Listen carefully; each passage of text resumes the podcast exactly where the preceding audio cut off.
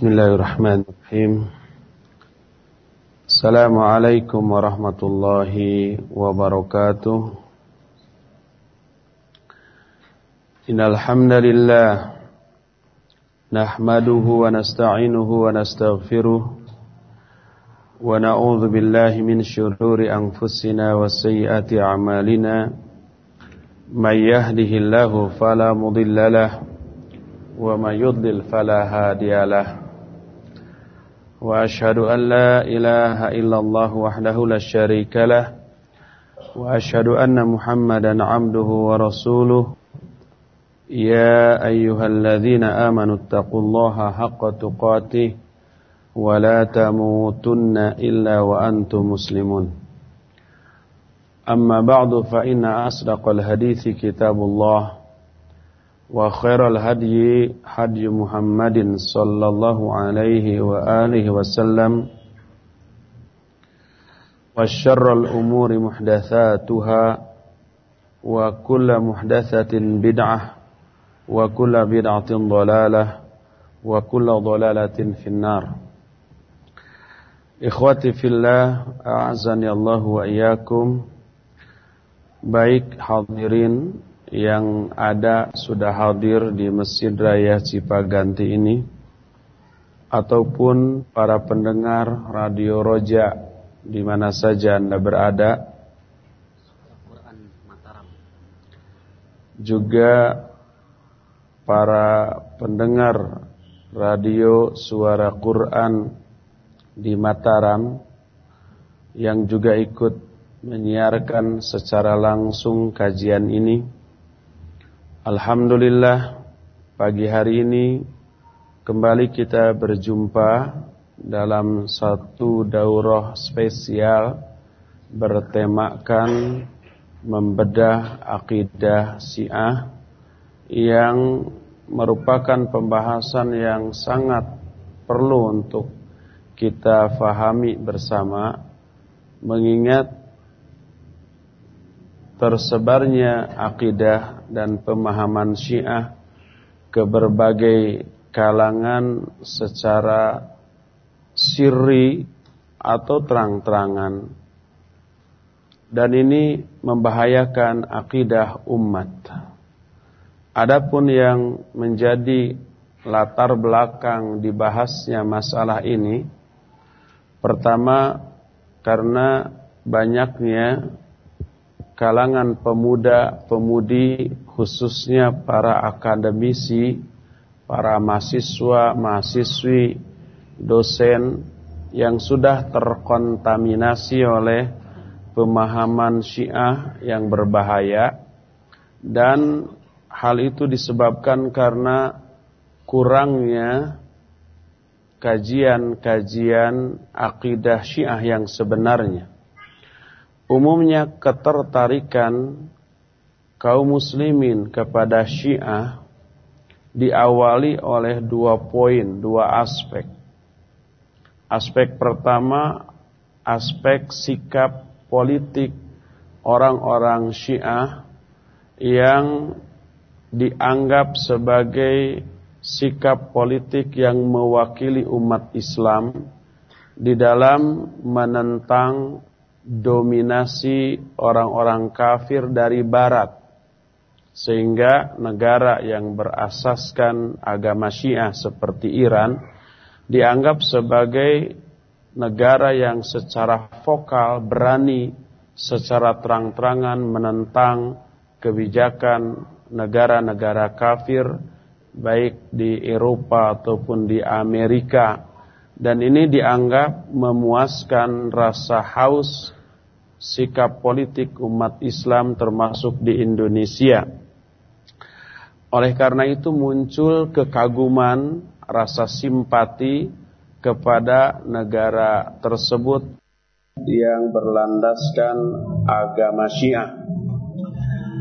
Aspek kedua yang juga menyebabkan banyak orang tertarik belajar dan kemudian meyakini akidah Syiah itu karena aspek rasionalismenya di luar masalah akidah.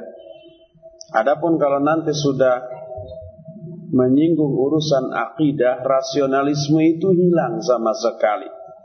Mereka tertarik dengan konsep filosofi orang-orang Syiah yang memahami berbagai macam hal banyak dengan akal mereka dengan argumentasi yang didasarkan pada logika sekalipun harus bertentangan dengan Al-Quran dan As-Sunnah yang sohiha dan sebagaimana umumnya para mahasiswa, para akademisi, para dosen yang banyak berpikir menggunakan akalnya atau logikanya maka penjelasan dalam masalah itu amat sangat masuk ke dalam otak mereka.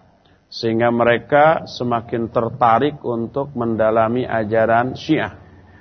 Tanpa mereka sadari ketika menyinggung masalah yang berkaitan dengan akidah dan tauhid Syiah maka logika itu tidak mereka pakai sama sekali. Mereka langsung menyerap keyakinan yang batil tentang apa yang diyakini oleh Syiah. Mereka tertarik dengan konsep filosofi orang-orang Syiah yang memahami berbagai macam hal banyak dengan akal mereka. Dengan argumentasi yang didasarkan pada logika. Sekalipun harus bertentangan dengan Al-Quran dan As-Sunnah yang sohihah dan sebagaimana umumnya para mahasiswa, para akademisi, para dosen yang banyak berpikir menggunakan akalnya atau logikanya, maka penjelasan dalam masalah itu amat sangat masuk ke dalam otak mereka. Sehingga mereka semakin tertarik untuk mendalami ajaran syiah. Tanpa mereka sadari ketika menyinggung masalah yang berkaitan dengan akidah dan tauhid Syiah, maka logika itu tidak mereka pakai sama sekali. Mereka langsung menyerap keyakinan yang batil tentang apa yang diyakini oleh Syiah dengan menyampingkan aspek logika mereka yang awalnya dijadikan sebagai dasar keyakinan mereka. Oleh karena itulah maka perlu diadakan kajian tentang akidah-akidah yang sangat mendasar yang diyakini oleh orang-orang Syiah.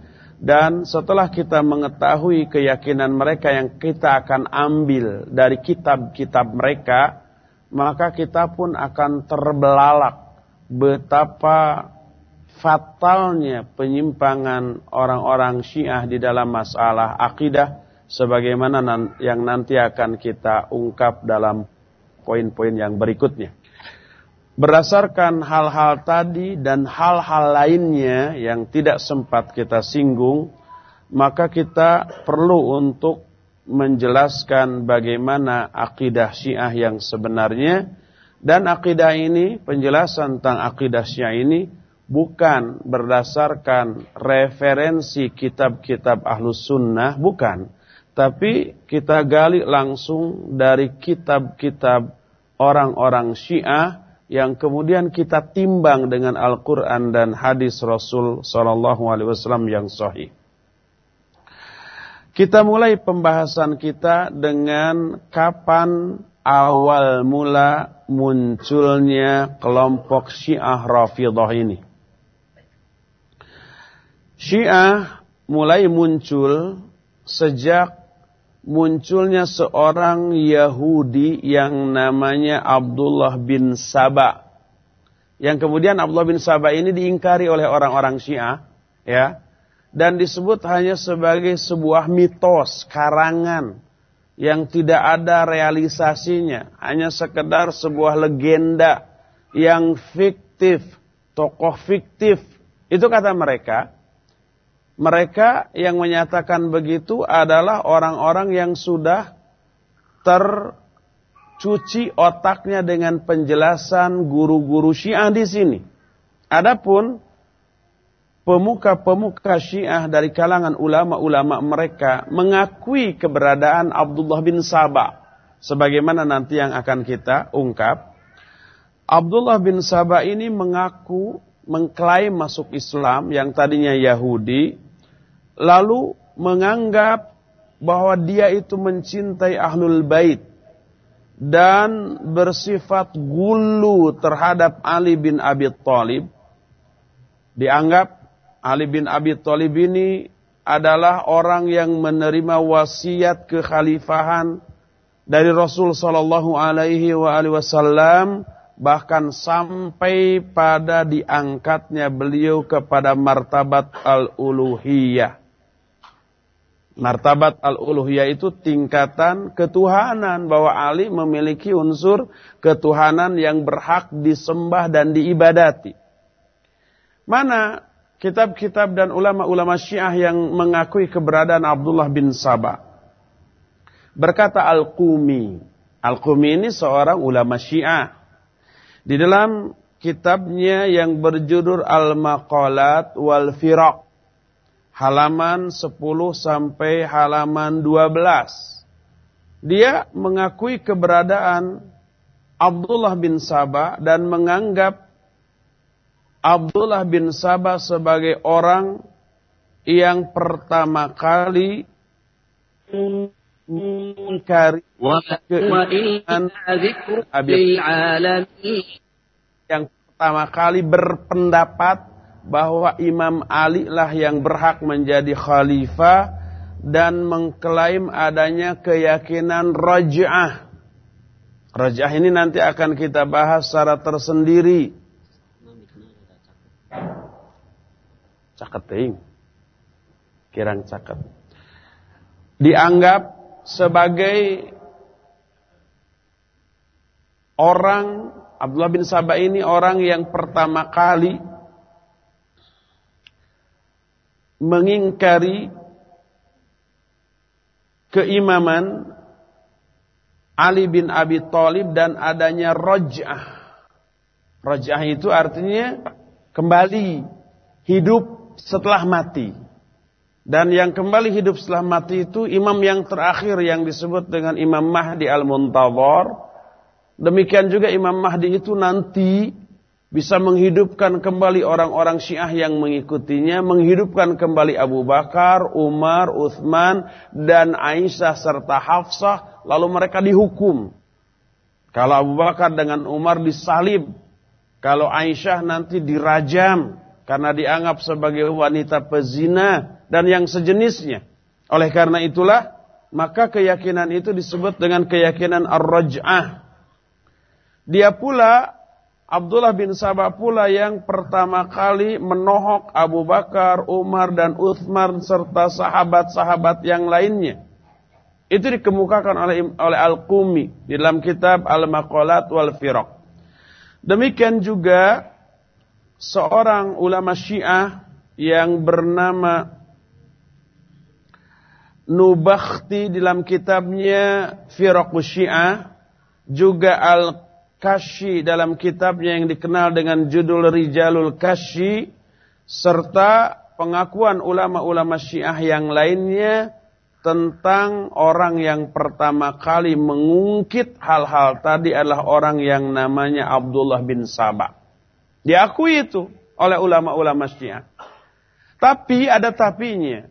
Karena Abdullah bin Sabah itu Yahudi yang kemudian mengklaim masuk Islam, yang kemudian menjadi bidan lahirnya Syiah dan ini dianggap sesuatu yang sangat fatal bagi mereka lalu mereka membantah keberadaan orang yang namanya Abdullah bin Sabah ini ketika mereka mendakwahkan Syiah ini kepada kaum muslimin yang awam tentang akidah Ahlus Sunnah wal Jamaah.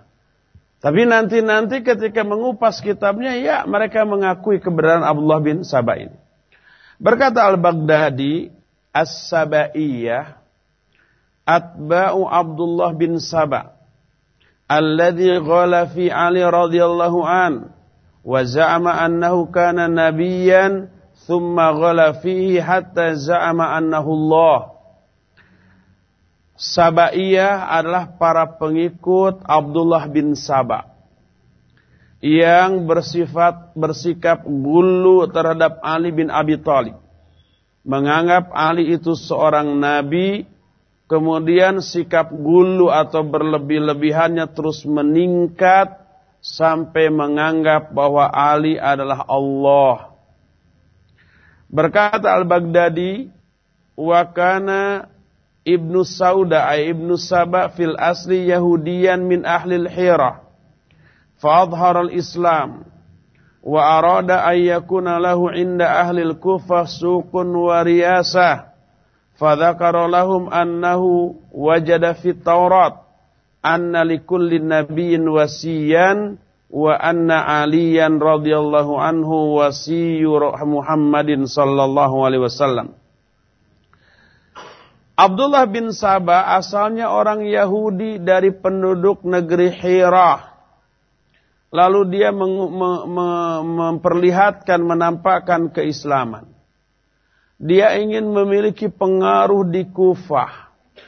Lalu dia menceritakan kepada penduduk Kufah bahwa dulu ketika dia Yahudi, dia menemukan di dalam kitab Taurat keterangan yang menyatakan setiap nabi punya orang yang menerima wasiat kekhalifahan dan Ali adalah wasiat Nabi Muhammad sallallahu alaihi wasallam. Itu Abdullah bin Sabah berbicara begitu ke penduduk negeri Kufah. Berkata Imam Asy-Syahrustani tentang Abdullah bin Sabah annahu awwalu man adhara al-qawla bin nas bi imamati Ali radhiyallahu an. Wa dzakara an anis sabaiyah annaha awwalu firqatin qalat bit tawaqquf bil ghaibah war raj'ah. Abdullah bin Saba adalah orang yang pertama kali mengungkap adanya nas tentang keimaman Ali bin Abi Thalib radhiyallahu an. Jadi sepeninggal Nabi SAW wafat, yang berhak menjadi imam kaum muslimin bukan Abu Bakar, Umar, Uthman. Tapi kata Abdullah bin Sabah adalah Ali. Lalu dibuatlah nas palsu tentang masalah itu. Berkata Asyahrustani tentang As-Sabaiyah. Sabaiyah itu pengikut Abdullah bin Sabah. Dan para ulama menyatakan adanya realita, fakta, bukti, adanya golongan Sabaiyah menunjukkan tokoh Abdullah bin Sabah ini pasti ada. Sebab mustahil golongan Sabaiyahnya ada, tapi yang diikutinya Abdullah bin Sabahnya tidak ada, nggak mungkin. Sabaiyah adalah kelompok yang pertama kali mengklaim adanya keyakinan ghaibah dan raj'ah. Ghaibah itu gaib. Maknanya imam yang ke-12, Imam Al-Muntadhar itu gaib sejak kecil, sejak usia lima tahun masuk ke sebuah gua, kemudian tidak diketahui gaib oleh siapa pun di mana dia berada dan sampai sekarang masih ada dan kelak akan keluar sebagai Imam Mahdi Al-Muntadhar. Imam Mahdi yang ditunggu-tunggu. Nah kemudian kembalinya Imam Mahdi ini disebut roj'ah. Dan sebelum kembali dia gaib. Dia ini gaib tidak diketahui di mana keberadaannya dan sedang ngapain sekarang. Ini sudah berlangsung ribuan tahun. Sampai sekarang masih ada. Yang pertama kali mengungkit, mengungkap melontarkan keyakinan ghaibah sama rojah ini adalah firqah sabaiyah. Sebagaimana yang disitir oleh Imam Ash-Shahrustain dalam kitab Al-Milal wan Nihal. Kemudian keyakinan ini menjadi warisan kaum syiah setelahnya sampai sekarang. Sekalipun syiah ini terbagi menjadi lebih dari 73 sekte Bahkan sebagian ulama menyatakan, ulama syiah sendiri, ada yang menyatakan lebih dari 300 aliran syiah. Akan tetapi, sekalipun mereka berbeda mencapai ratusan kelompok syiah, seluruhnya sepakat dalam meyakini adanya ghaibah dan roj'ah ini. Oleh karena itulah, maka munculnya Syiah diawali dengan munculnya seorang tokoh yang real nyata tapi dianggap fiktif di uh, oleh orang-orang Syiah zaman sekarang untuk memanipulasi sejarah. Padahal realitanya nyata ada yang namanya Abdullah bin Sabah lalu dari sana muncullah kelompok Syiah tersebut Lalu kenapa Syiah ini disebut dengan sebutan kelompok Rafidah? Rafidah berasal dari kata Rafadha. Rafadha itu artinya mendurhakai atau menentang. Orangnya disebut Rafid atau Rafidah. Jamaknya Rawafid. Penamaan Rafidah itu disebutkan oleh tokoh-tokoh Syiah sendiri. Sampai seorang ulama Syiah yang bernama Al-Majlisi dalam kitabnya Al-Bihar atau Biharul Anwar menjelaskan ada empat hadis yang menjelaskan penamaan Rafidah tapi hadis dari kalangan mereka, dari kalangan Syiah. Sebagaimana bisa kita lihat dalam kitab Al-Bihar Susunan Al-Majlisi halaman 68 halaman 96 sampai 97 berkali-kali dia menyebutkan. Dan ini kitab Al-Bihar ini termasuk kitab rujukan utama di kalangan orang-orang Syiah. Dikatakan qila sumur rafidah li'annahum ja'u ila Zaid bin Ali bin Husain. Faqalu tabarra min Abi Bakar wa Umar hatta na, hatta nakuna ma'ak. Faqala huma sahiba jaddi bal ulahuma. Qalu idhan narfuduka fasummu rafidah wa sumya man taba'ahu wa wafaqahu zaidiyah. Disebut rafidah karena dulu mereka itu datang kepada Zaid bin Ali bin Husain. Zaid putra Ali putra Husain, Husain putra Ali bin Abi Thalib. Jadi Ali bin Abi Thalib memiliki anak namanya Husain. Husain memiliki anak, anaknya dinamai Ali.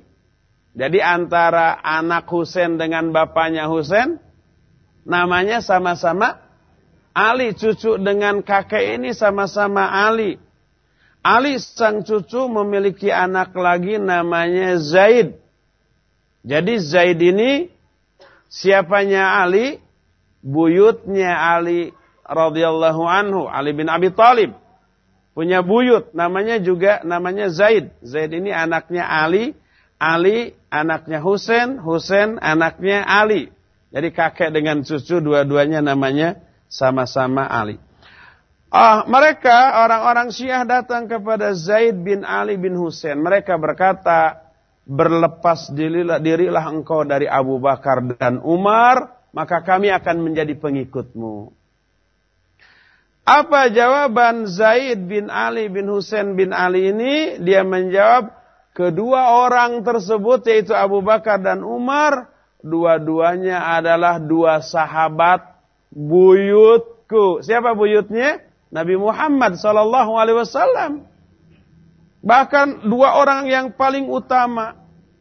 Bagaimana mungkin saya akan berlepas diri dari dua orang yang menjadi sahabat Nabi Sallallahu Alaihi Wasallam? Apa jawaban orang Syiah? Idan narfuduka. Kalau begitu kami menentang engkau. Tidak akan mengikuti engkau. Menentang ini disebut rafad. Orangnya disebut rafid atau rafidah. Maka sejak saat itu mereka disebut dengan sebutan rafidah dan menamai orang-orang yang mengikuti Zaid dan sesepakat dengan pendapat Zaid tidak mau mencela Abu Bakar dan Umar, mereka menamai orang-orang tersebut dengan sebutan Zaidiyah. Itu pendapat yang pertama. Pendapat kedua ada lagi yang menyatakan summu rafidah li rafdihim imamata Abi Bakr wa Umar. Mereka disebut rafidah karena mereka menentang kepemimpinan Abu Bakar dan Umar. Orang yang menentang tadi disebut rafid. Menurut yang lain, summu bidzalik li rafdihimuddin. Mereka disebut rafidah karena mereka menentang intisari ajaran dari agama ini. Inilah yang menjadi penyebab mereka disebut rafidah serta makna dari rafidah itu sendiri. Lalu terbagi kepada beberapa golongankah Syiah Rafidah ini? Di dalam kitab yang berjudul Dairatul Ma'arif, ini kelompok, uh, kitab orang Syiah.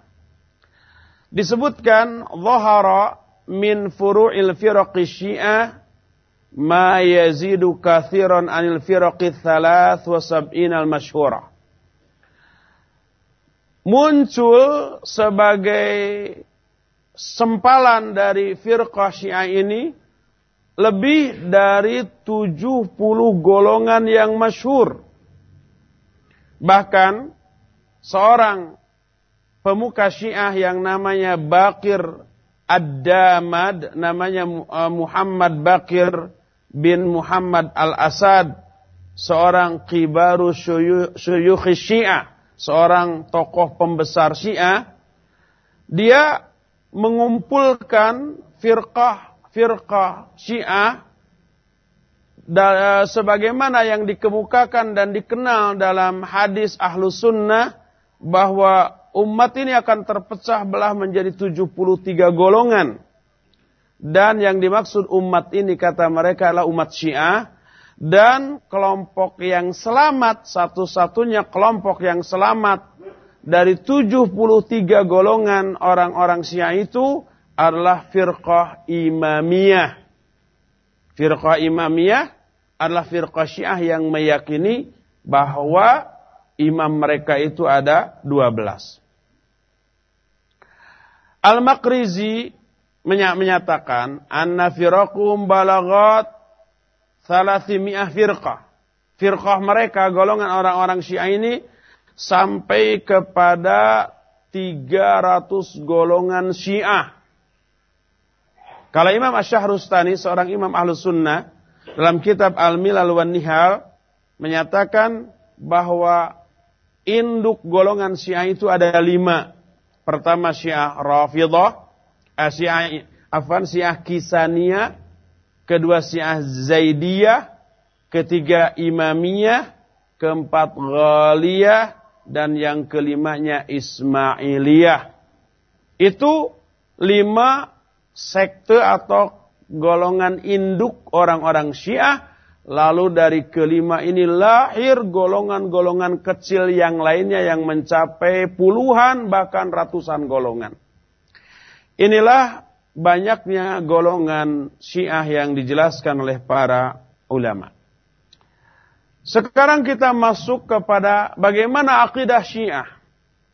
Dan kita akan terbelalak mengetahui akidah Syiah yang sebenarnya yang begitu menyimpang secara mendasar.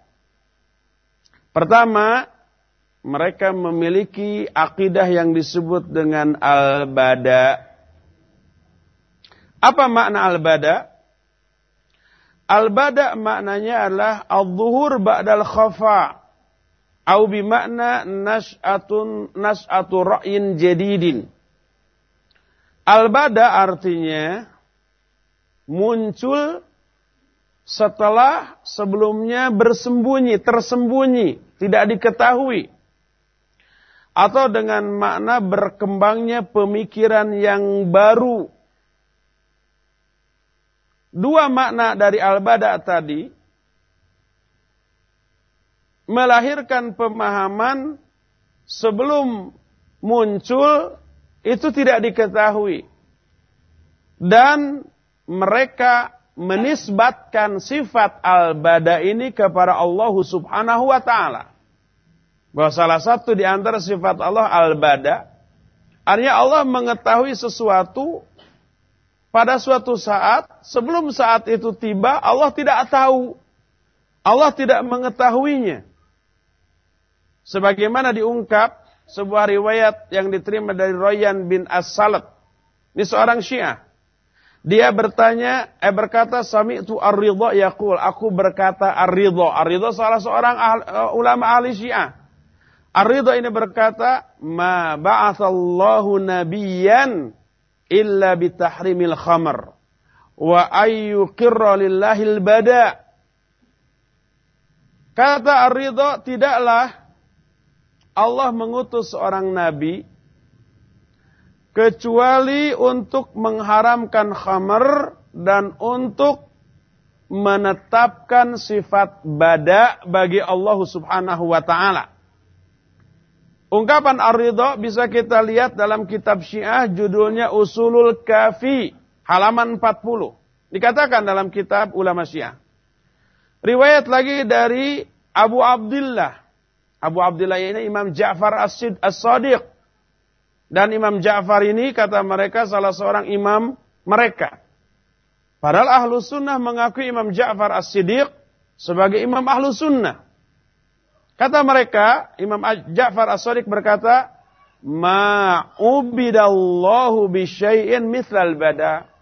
Tidaklah Allah diibadati dengan cara peribadatan yang seagung peribadatan al-bada. Jadi meyakini al-bada bagi Allah merupakan peribadatan yang agung.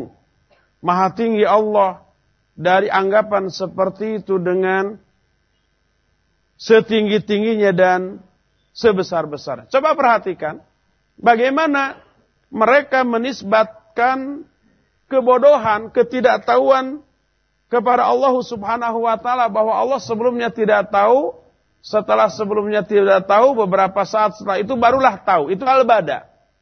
Padahal Allah berfirman dalam Al-Quran, lihat surah An-Naml umpamanya ayat 65 Allah berfirman, Qul la ya'lamu man fis samawati wal ardi al-ghaiba illallah.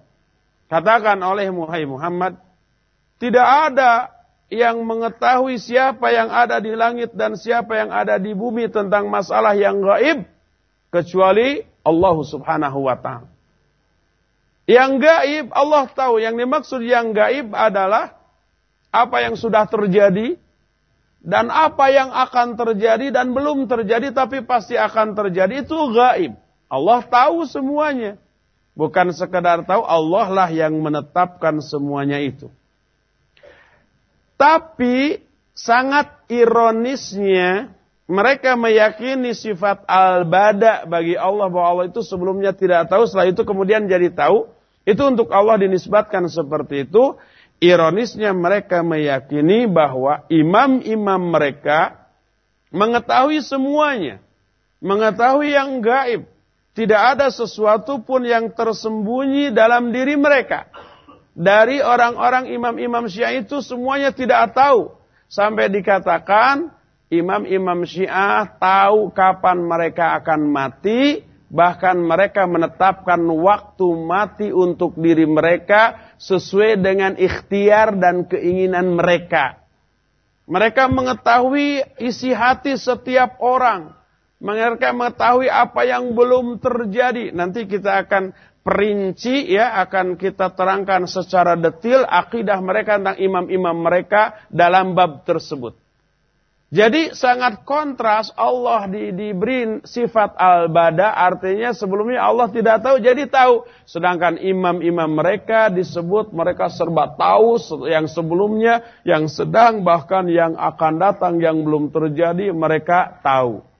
Dan ini menunjukkan bahwa mereka meletakkan derajat imam-imam mereka di atas Allah Subhanahu wa taala.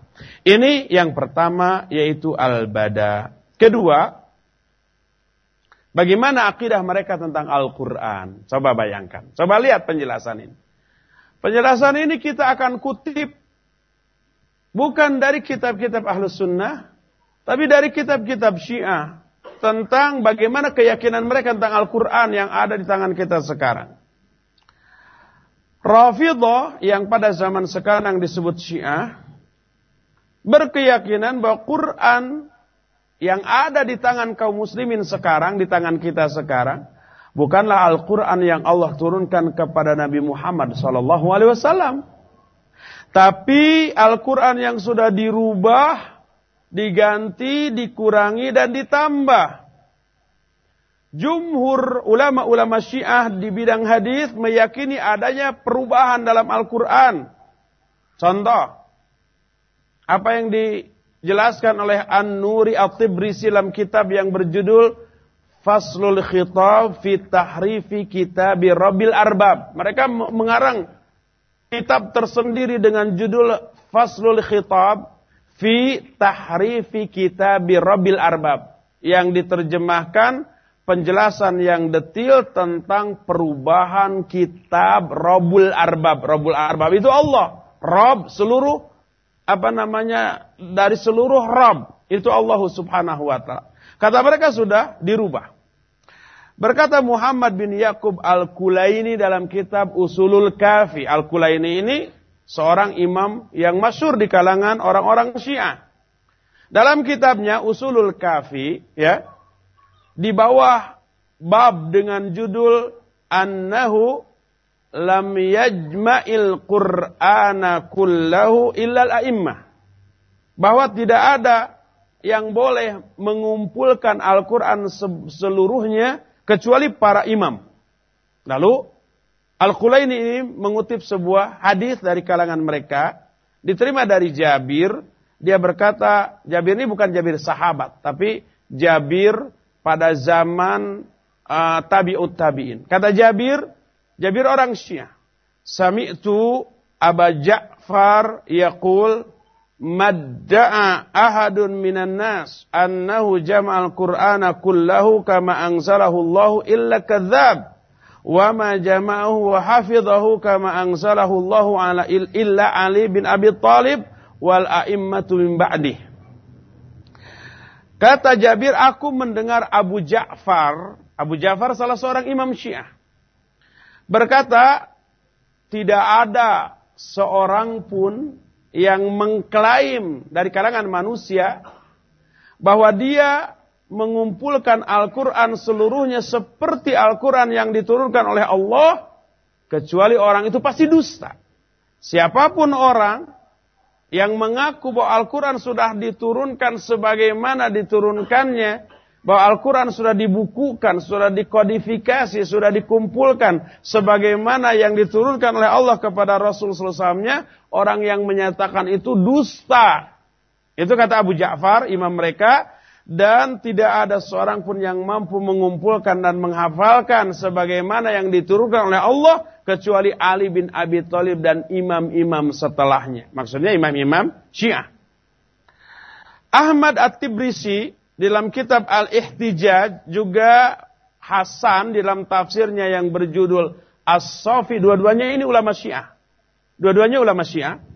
Dia menyatakan Umar berkata kepada Zaid bin Thabit. Umar bin Khattab. Waktu zaman sahabat. Nabi sudah meninggal. Umar berkata kepada Zaid bin Thabit. Inna aliyan ja'ana bil Qur'an wa fihi fadaihul muhajirin wal ansar wa qad ra'ayna an nu'al an nu'allif al-Qur'an wa nusqitu minhu ma kana fihi min fadaihi min fadaihin wa hatkil muhajirin wal ansar. Kata Umar sesungguhnya Ali datang kepada kita membawa Al-Qur'an. Di dalam Al-Qur'an itu ada ayat-ayat yang mengandung celaan kepada muhajirin dan ansor Nah, kita berpendapat gimana kalau umpamanya kita kumpulkan Al-Quran lalu kita hapus ayat-ayat yang berisi celaan kepada muhajirin dan ansor. Ini versi orang-orang Syiah. Maka bagaimana jawaban Zaid bin Thabit? Zaid bin Thabit berkata, "Fa in ana faragtu minal Qur'an ala ma sa'altum wa adharu alayya al-Qur'an alladhi allafahu alaysa qad ma amiltum Kata Zaid, kalau aku sudah selesai mengumpulkan Al-Quran itu sebagaimana yang engkau minta, lalu nampaklah Al-Quran yang apa namanya muncullah Al-Quran yang versi Ali tadi, berarti itu semua akan membatalkan apa yang engkau amalkan. Lalu bagaimana Umar Jawabannya malhilah. Kalau begitu bagaimana siasat kita menghadapi hal ini? Kata Zaid, antum a'lamu bil hilah. Engkau yang lebih tahu tentang mensiasati hal ini. Berkata Umar, mahilatuhu duna an naqtulahu wa nastarihu minhu. Fadabbara fi qatlihi ala yadi Khalid bin Al-Walid falam yaqdir dhalik. Nah, solusinya kata Umar, tiada lain kecuali kita bunuh saja Ali. Sehingga kita bisa tenang dengan kematian Ali. Lalu Umar menugaskan Khalid bin Al-Walid untuk membunuh Ali, tapi Khalid dan Khalid bin Walid tidak mampu untuk membunuh Ali. Coba lihat. Riwayat yang dikarang ini menohok ketakwaan Umar bin Khattab radhiyallahu anhu yang secara sengaja ya merubah Al-Qur'an karena di dalam Al-Qur'an ada ayat-ayat yang mencela muhajir dan ansor. Itu kata orang-orang Syiah, gitu ya. Sampai untuk meredam hal itu mau dihapus ayat itu dan untuk ketentraman kita bunuh saja Ali. Kalau ada orang muslim yang secara sengaja ya, secara sengaja merubah Al-Qur'an, gitu ya, maka itu kafir. Kalau apa yang diriwayatkan oleh orang Syiah tentang Umar ini demikian, Umar ini sudah kafir menurut pandangan ulama ahlu sunnah kalau memang demikian. Tapi kan ini riwayat-riwayat yang dibuat-buat, yang kita, kita, kita ketika kita telusuri nggak ada sanad yang bisa dipertanggungjawabkan. Maka ketika Umar menjadi khalifah, ini masih versi Syiah. Umar meminta kepada Ali agar Ali mengembalikan mushaf Al-Quran yang ada di tangan Ali Kemudian setelah diterima dirubahlah isi dari Al-Quran itu. Lalu berkata Umar, Ya Abul Hasan, in ji'ta bil Quran alladhi kunta ji'ta bihi ila Abi Bakar hatta najtami alaih. Faqal hayhat laisa ila dhalika sabilun.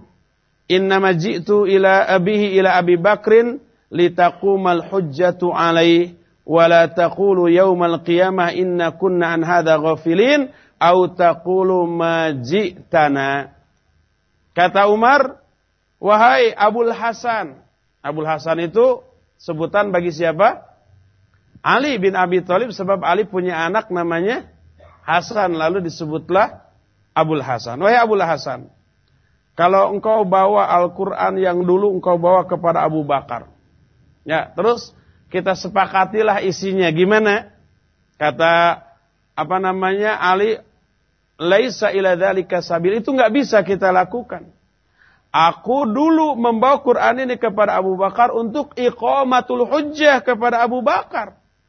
Untuk memberitahukan nih Quran yang asli itu ini nih. Di dalamnya ada celaan kepada sahabat, muhajirin dan ansor. Sehingga kalian tidak berkata, oh kami lalai dari hal ini, atau kalian tidak berkata, engkau tidak pernah membawa Al-Quran ini kepada kami. Nah, seperti itu. Dan lalu Ali berkata, Inna hadal Quran la yamassuhu illal mutahharun wal awsiya min waladi. Sesungguhnya Al-Quran ini tidak bisa, tidak boleh disentuh. Kecuali oleh orang-orang yang suci dan para penerima wasiat dari turunanku. Lalu berkata Umar, "Fahal waktun lil idhar ma'lumun?" Apakah waktu dimunculkannya Quran asli itu sudah diketahui? Ali berkata, "Na'am. Idzal qam idza qamal qa'im min waladi min waladi yudhiruhu wa yahmilun nasa alaih." Ya, apabila sudah muncul al-qaim dari turunanku, dia akan menampakkan, memunculkan Quran dan membawa manusia, membimbing manusia di atas Quran ini. Yang dimaksud Al-Qaim nanti Imam Mahdi Al-Muntadhar. Jadi Ali memegang naskah asli Quran yang asli. Itu dipegang oleh Ali bin Abi Thalib dan tidak akan dimunculkan sampai nanti akhir zaman ada muncul Imam Mahdi. Nah itulah Quran yang asli.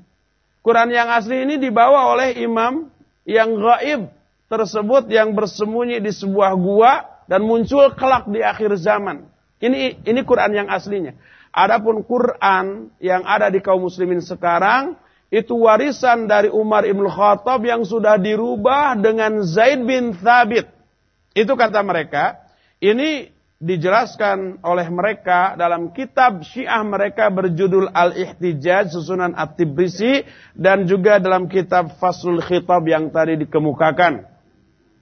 Oleh karena itu, maka orang Syiah meyakini Quran yang ada di tangan kita ini sekarang sudah dirubah, sudah dikurang, sudah ditambah dan Quran yang asli ini masih gaib. Selama Quran yang asli masih gaib, maka Quran yang ada sekarang boleh kita pakai sementara, sementahun atau sementerus. Sampai nanti muncul imam gaib tadi, gitu ya. Oleh karena itu, ada seorang apa namanya yang dianggap tokoh Islam menyatakan bohong kalau Quran Syiah beda dengan Quran kita. Saya pernah ke Iran, saya lihat di Iran Qurannya sama dengan Quran kita. Gitu kata. Iya benar. Karena apa? Karena mereka pun bersikap sebelum Quran yang asli muncul, Quran ini pakai dulu, gitu ya. Tapi dalam keyakinan mereka Quran ini sudah dirubah. Yang aslinya masih mereka tunggu-tunggu. Berdasarkan hal itulah maka mereka berkeyakinan ini sudah dirubah. Sebagai contoh, umpamanya di dalam Al-Quran ada satu surat yang disebut dengan surat Al-Wilayah. Itu dihapus oleh Umar katanya. Kemudian ada ayat dalam surah Al-Insyirah. Alam nasyrah laka sodrok. Wa wadokna angka wizrok. Alladhi angkada dhahrok. Terus ada ayat yang dihapus waja'alna alian sihrak. Dan kami telah menjadikan Ali sebagai menantumu. Ini dihapus katanya. Ayat ini dihapus. Dan mereka mengklaim ayat ini dihapus tanpa malu-malu. Sekalipun itu bertolak belakang dengan realita dan kenyataan. Karena apa? Karena surat Al-Insyirah ini surah Makiyah. Turunnya di mana? Di Mekah. Sedangkan Ali menjadi menantu Nabi SAW di mana? Di Madinah. Jadi jauh sebelum Ali dinikahkan malah Ali masih anak-anak, masih remaja saat itu, masih ABG, ya. Ayat ini sudah turun. Ali belum kepikiran apakah akan dijadikan mantu oleh Nabi SAW atau tidak, belum kepikiran itu. Tapi ayat ini sudah turun dan aku telah jadikan Ali sebagai menantu bagimu. Padahal Ali saat itu masih belum menjadi menantu. Ayat ini ayat Makiyah. Dan Ali dinikahkannya di Madinah dengan Fatimah binti Muhammad sallallahu alaihi wasallam. Tapi tanpa malu-malu mereka mengklaim ayat ini sudah dihapus dari surat tersebut. Inilah keyakinan orang-orang Syiah tentang Al-Qur'an bahwa Al-Quran ini sudah dirubah, dikurang, dan ditambah. Lalu bagaimana akidah mereka tentang para sahabat Nabi Muhammad SAW? Akidah orang Syiah mewajibkan mencela dan mengkafirkan para sahabat. Yang tidak mengkafirkan para sahabat, orang itu kafir.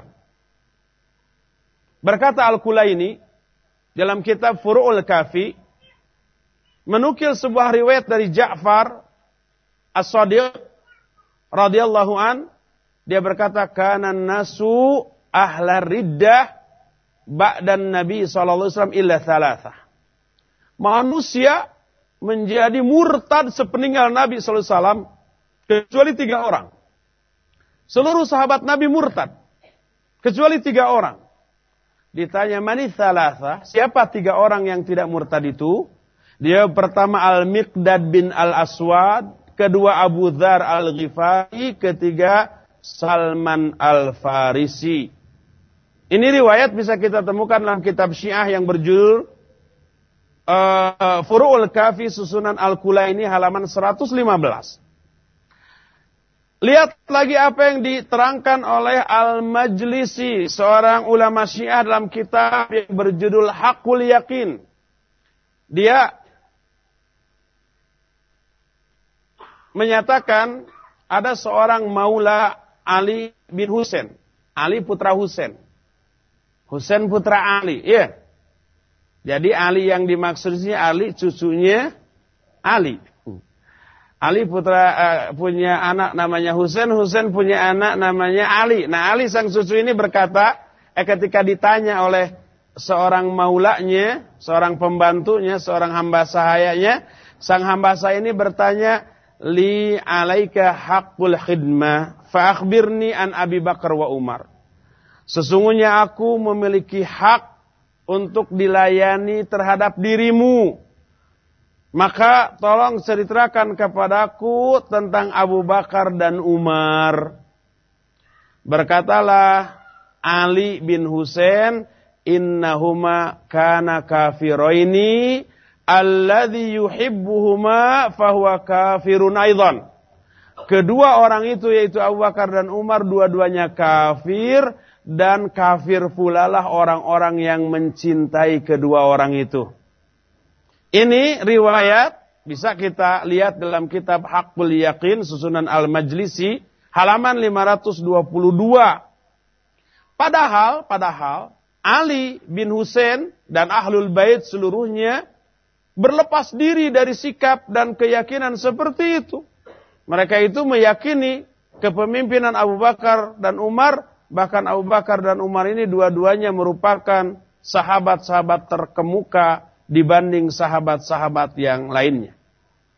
Berkata Al-Qumi dalam kitab tafsir, tafsir Al-Qumi, Al-Qumi ini seorang ulama syiah, dalam kitab tafsirnya, ketika menafsirkan Al-Quran surah An-Nahl ayat 90. Dalam ayat 90 itu ada penggalan ayat yang, yang berbunyi, Wayanha 'anil fahsya'i wal munkari wal bagh. Allah melarang kalian dari fahsya, dari munkar, dari al-baghyu. Fahsya itu perbuatan keji. Munkar itu perbuatan munkar. Al-baghyu itu perbuatan dolim gitu ya. Nah, tapi oleh mereka, oleh Al-Qumi dikatakan al-fahsya maksudnya Abu Bakar. Al-Munkar maksudnya Umar. Al-Baghyu maksudnya Uthman. Sehingga makna ayat wayanha anil fahsya'i wal munkaril wal bagh artinya Allah melarang kalian dari Abu Bakar, Umar dan Uthman untuk dijadikan pemimpin. Ini bisa kita lihat dalam tafsir Al-Qumi halaman 218 ketika menafsirkan ayat itu.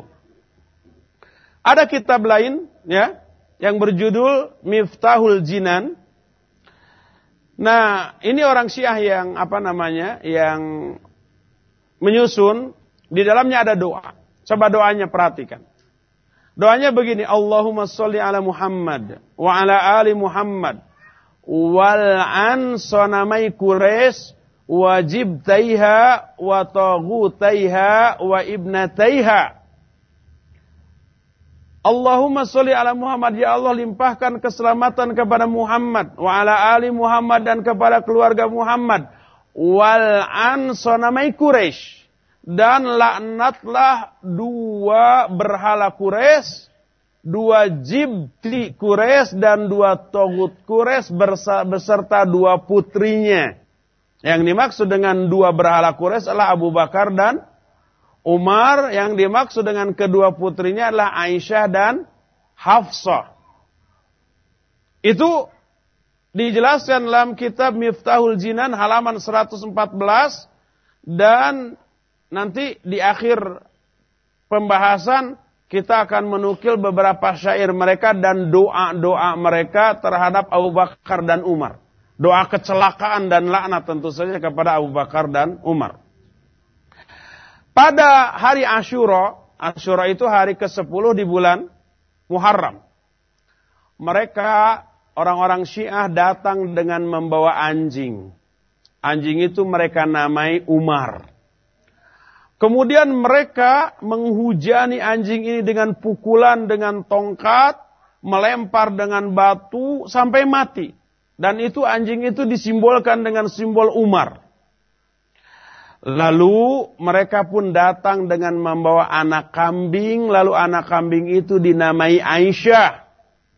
Mulailah mereka itu mencabuti bulu-bulu dari anak kambing itu dan menghujaninya dengan pukulan-pukulan sampai mati.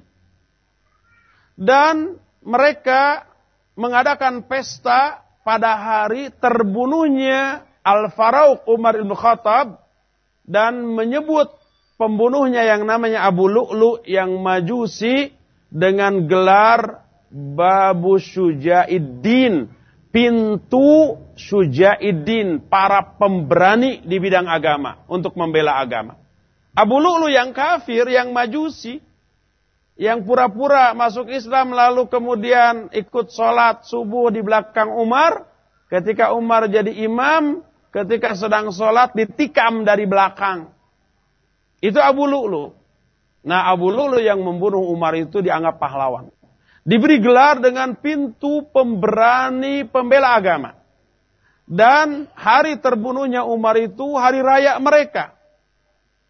Oleh karena itulah, maka lihat ya, kekejian orang-orang Syiah kepada para sahabat sampai mengkafirkan mereka, terutama Abu Bakar, Umar beserta kedua putrinya dianggap kafir keluar dari Islam, dilaknat dalam doa-doa mereka, dan ini semua menunjukkan akidah Rafidah mewajibkan untuk mengkafirkan Umar, Abu Bakar dan Umar beserta kedua putrinya, mengkafirkan sahabat-sahabat lainnya, dan siapa yang tidak mengkafirkan maka dia kafir juga menurut mereka.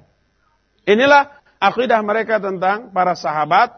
Padahal Allah Subhanahu wa taala dalam Al-Qur'an, ya, Rasul SAW dalam hadis-hadisnya mentazkiyah sahabat, merekomendasikan para sahabat, memuji para sahabat, menyebut-nyebut para sahabat, baik secara umum, ada juga yang secara khusus. Contoh, ayat yang merekomendasikan para sahabat, Al-Quran umpah surah Al-Fat, ayat ke-29, ayat yang terakhir. Bagaimana sifat para sahabat oleh Allah dijelaskan dalam konteks pujian. Allah berfirman Muhammadur Rasulullah walladzina ma'ahu asyidda'u 'alal kuffari ruhama'u bainahum tarahum ruk'an sujjada yabtaguna fadlan minallahi wa ridwana simahum fi wujuhi min atharis sujud Dzalika mathaluhum fit Taurat wa mathaluhum fil Injil. Coba lihat. Muhammad itu adalah utusan Allah.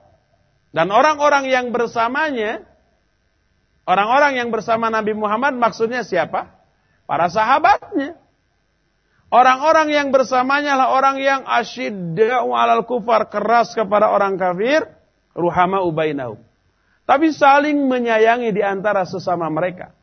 Tarahum rukka'an sujada yabtaguna fadla minallahi wa ridwana.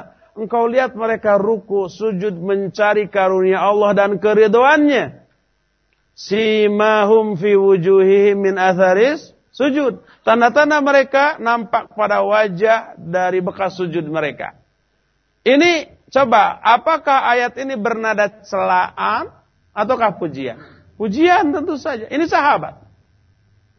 Coba lihat At-Taubah ayat yang ke-100. Allah tidak hanya merekomendasikan para sahabat, muhajirin dan ansor, tapi juga merekomendasikan orang-orang yang mengikuti para sahabat dalam memahami, meyakini dan mengamalkan Islam. Allah berfirman, "Was-sabiqunal awwaluna minal muhajirin wal ansar walladzina tabauhum biihsan radhiyallahu anhum wa radu'an wa 'adda lahum jannatin tajri anhar." Orang-orang yang mula-mula masuk Islam dari kalangan muhajirin dan ansor, yaitu siapa? Sahabat. Dan orang-orang yang mengikuti mereka dengan kebaikan. Allah ridho kepada mereka dan mereka pun ridho kepada Allah dan Allah sediakan bagi mereka surga-surga yang banyak mengalir sungai-sungai di bawahnya. Ini ayat apa celaan atau pujian kepada para sahabat? Pujian tentu saja. Oleh Allah para sahabat dipuji, oleh Rasul Shallallahu Alaihi Wasallam dipuji, oleh orang-orang Syiah dicela, dilaknat dan dikafirkan. Inilah akidah orang-orang Syiah terhadap para sahabat. Bahkan ada banyak titik kesamaan antara orang-orang Syiah dengan Yahudi serta Nasrani. Di mana sajakah letak titik kesamaan tersebut? Berkata Syekhul Islam Ibn Taimiyah rahimahullah setelah beliau menelaah bagaimana akidah Syiah. Kata beliau, wa ayyuha dzalika ay mihnatur rafidah mihnatul yahud. Wa dzalika. Anal yahuda qalu la yasluhul mulku illa fi ali daud.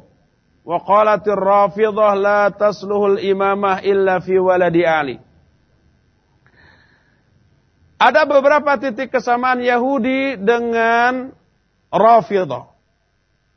Karena orang-orang Yahudi berkata, tidak akan maslahat kerajaan mana pun kecuali kalau ada di tangan keluarga Daud. Orang-orang Syiah menyatakan tidak akan maslahat kepemimpinan kecuali berada di tangan turunan Ali bin Abi Thalib. Orang Yahudi berkata, La jihada fi sabillah hatta yakhruja al-masih ad-dajjal wa yanzilu saif. Kata orang Yahudi, tidak ada jihad visabilillah kecuali setelah keluarnya Dajjal. Nanti Dajjal ini menjadi imam bagi Yahudi. Nah baru di sana jihad. Jihad bersama Dajjal. Apa kata orang-orang Syiah? La jihad visabilillah hatta yakhruja al-mahdi wa yunadi munadin minas sama. Tidak ada jihad di jalan Allah sampai keluarnya Imam Mahdi dan ada suara yang menyeru dari langit. Yahudi mengakhirkan sholat sampai terbitnya bintang-bintang. Setelah bintang itu muncul, barulah mereka sholat. Sebelum muncul nggak sholat. Orang-orang Syiah Rafidah juga mengakhirkan sholat maghrib dan buka saum sampai munculnya bintang. Jadi ketika matahari terbenam, mereka itu tidak tidak dulu sholat maghrib dan tidak dulu buka saum kalau saum Ramadan atau saum sunnah. Baru setelah kelihatan ada bintang, barulah mereka buka saum dan sholat maghrib. Itu sama dengan orang-orang Yahudi. Padahal Nabi SAW bersabda, La tazalu ummati ala fitrah, malam yuakhirul maghrib ila istibaqin nujum. Manusia atau umatku selalu berada di atas fitrah, selama mereka tidak mengakhirkan maghrib sampai munculnya bintang. Hadis ini diriwayatkan oleh Imam Ahmad dalam kitab Musnad Ahmad, juga Imam Abu Dawud dalam kitab Sunannya, juga Imam Ibnu Majah dalam kitab Sunannya dengan sanad yang hasan. Yahudi telah mengganti Taurat. Sedangkan Syiah mengganti Al-Quran. Merubah. Yahudi tidak berpendapat bolehnya mengusap dua khuf ketika berwudu. Syiah juga demikian. Syiah itu anti mengusap khuf. Tidak boleh, tapi harus langsung kaki dan kaki juga bukan dicuci tapi di diusap. Yang harus diusap bukan khuf, bukan sepatu, tapi kaki. Ketika wudhu mereka tidak mencuci kaki tapi cukup mengusap saja. Nah, kalau umpamanya mengusap khuf, maka mereka haramkan mereka antipati dan tidak boleh bertakiyah dalam hal itu. Nanti kita akan bahas dalam bab takiyah. Takilai takiyah itu intinya pura-pura gitu ya. Menampakkan apa yang tidak sesuai dengan isi hati yang diyakininya. Itu semua hal boleh bertakiyah kecuali dua. Pertama dalam hal minuman keras, kedua dalam hal mengusap khuf. Dalam dua hal itu tidak boleh. Minum minuman keras, mabuk, nggak boleh bertakiyah. Ah, saya mah dalam rangka bertakiyah udah mabuk. Itu kata mereka nggak boleh. Tapi di luar itu boleh, berjudi boleh, berzina boleh, asal bertakiyah dalam rangka takiyah. Nah, dalam dua hal ini nggak boleh bertakiyah yaitu mabuk dan mengusap khuf. Tidak boleh. Jadi padahal padahal ya hadis yang diriwayatkan dari Ali bin Abi Thalib radhiyallahu an menjelaskan tentang bahwa Nabi mengusap khuf ketika berwudu. Kata Ali, laukana hadad dinu ala ra'yi, lakana asfalal khuf awla bil masi min a'lahu. Faqad ra'aitu Rasul SAW yamsahu a'la khufaihi. Kata Ali, seandainya agama ini, ya, seandainya agama ini berdasarkan pada ro'yu, pada akal, pada otak, pasti bagian bawah sepatu lebih layak untuk diusap daripada bagian atasnya. Tapi aku melihat Rasul SAW mengusap bagian atas dari sepatunya ketika berwudu. Jadi kalau kita berwudu pakai sepatu ya, itu nggak perlu dibuka sepatu, nggak perlu. Asal ketika sepatu itu dipakai, kita memakainya dalam keadaan suci. Kita sudah berwudu dalam keadaan suci, lalu pakai sepatu, nanti di tengah jalan batal gitu ya. Nah, lalu mau wudu lagi ketika akan sholat maka tidak perlu untuk dibuka itu sepatu. Berwudulah seperti biasa, pas tiba giliran mencuci kedua kaki, cukup diusap bagian atas dari sepatu dengan satu kali usapan. Dengan ujung-ujung jari, dari mulai depan lalu sampai ke batang kaki kita. Udah sampai sana sekali. Kanan dengan tangan kanan, kaki kiri dengan tangan kiri sudah. Dan itu masyur dibahas dalam kitab-kitab fiqih para ulama ahlus sunnah wal jamaah. Dengan sanad yang sahih bahkan mutawatir. Tapi ini diingkari oleh orang-orang syiah. Sama dengan pengingkaran orang-orang Yahudi terhadap mereka. Nah, terhadap masalah mengusap Yahudi sangat-sangat membenci Jibril. Dan berkata, Huwa au aduwuna minal malaikah. Jibril itu, ya Jibril itu musuh kami dari kalangan para malaikat. Itu kata Yahudi. Bagaimana Rafidah? Rafidah berkata, Gallata Jibril bil wahyi ala Muhammad. Jibril telah salah dalam menurunkan wahyu kepada Muhammad. Harusnya wahyu ini di, di, diamanatkan oleh Allah harus diturunkan kepada Ali bin Abi Thalib. Eh malah oleh Jibril diturunkan kepada Nabi Muhammad Sallallahu Alaihi Wasallam. Maka Jibril dianggap sebagai pengkhianat. Makanya mereka membenci malaikat Jibril.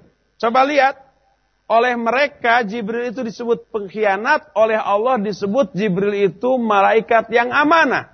Coba lihat Al-Qur'an ya. Allah menyatakan nazala bihir ruhul amin ala qalbika bahwa Al-Quran ini diturunkan oleh ruh yang amin. Ruh yang amin itu siapa? Malaikat Jibril, ruh yang terpercaya. Coba lihat dalam Al-Quran, muta'in sama amin. Malaikat Jibril itu ditaati oleh malaikat yang lain, thumma amin, thumma amin. Kemudian beliau juga seorang malaikat yang terpercaya. Jujur, amanah. Oleh Allah Jibril disebut malaikat yang amanah, oleh orang-orang Syiah malaikat yang khianat. Makanya mereka membenci malaikat Jibril.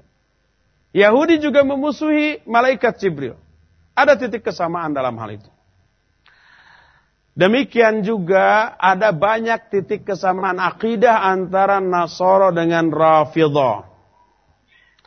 Apa di antaranya? Di antaranya para wanita di kalangan Nasoro ketika akan dinikahi oleh para laki-lakinya tidak perlu mahar.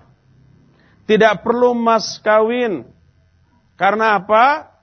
Karena itu hanya dalam rangka bersenang-senang saja. Rafidah juga seperti itu. Kemudian ada kelebihan Yahudi dan Nasrani dibanding orang-orang Syiah. Di mana kelebihannya? Orang-orang Yahudi ditanya, Man khairu ahli millatikum? Siapakah manusia terbaik di kalangan penganut agama kalian? Orang Yahudi menjawab ashabu Musa. Manusia terbaik di kalangan kami adalah sahabat-sahabat Nabi Musa. Orang Nasoro ditanya man khairu ahli millatikum siapa manusia terbaik di kalangan pengikut agama kalian? Mereka menjawab Hawariyu Isa. Pembela-pembela Nabi Isa. Itu orang terbaik. Orang Syiah ditanya, siapa man syarru ahli millatikum? Siapa manusia terburuk di kalangan pemeluk agama kalian? Mereka menjawab ashabu Muhammadin sallallahu alaihi wasallam. Manusia terburuk di kalangan kami adalah sahabat-sahabat Muhammad. Abu Bakar, Umar, Uthman, dan yang lain-lainnya. Oleh karena itulah, dari aspek ini Yahudi dan Nasrani lebih baik. Kata Yahudi manusia terbaik di kalangan kami adalah sahabat Nabi Musa. Sahabat Nabi Musa orang terbaik. Kata Nasrani orang uh, apa sahabat-sahabat Nabi Isa, sahabat Yesus manusia terbaik. Kata orang-orang Syiah, sahabat-sahabat Muhammad adalah orang terburuk, terkafir, termurtad. Bahkan ada hukum yang spesial dikenakan kepada mereka di akhir zaman nanti. Itulah akidah mereka tentang sahabat-sahabat Nabi Muhammad sallallahu alaihi wasallam. Lalu ini yang tadi kita janjikan, bagaimana akidah mereka tentang imam-imam mereka. Orang-orang Syiah Rafidhah mengklaim imam-imam mereka itu pertama maksum. Maksum itu terbebas dari kesalahan, tidak pernah salah. Kedua, imam-imam mereka mengetahui hal-hal yang gaib. Ketiga, imam-imam mereka memiliki kedudukan di atas kedudukan para malaikat dan para nabi. Aduh, bayangkan. Hebat banget imam-imam mereka. Dari mana kita tahu bahwa Syiah itu berkeyakinan seperti itu? Dari kitab mereka. Coba lihat apa yang diterangkan oleh Al-Kulaini dalam kitab Usulul Kafi. Qala al-Imamu Ja'far As-Sadiq. Nahnu khuzanu ilmillah.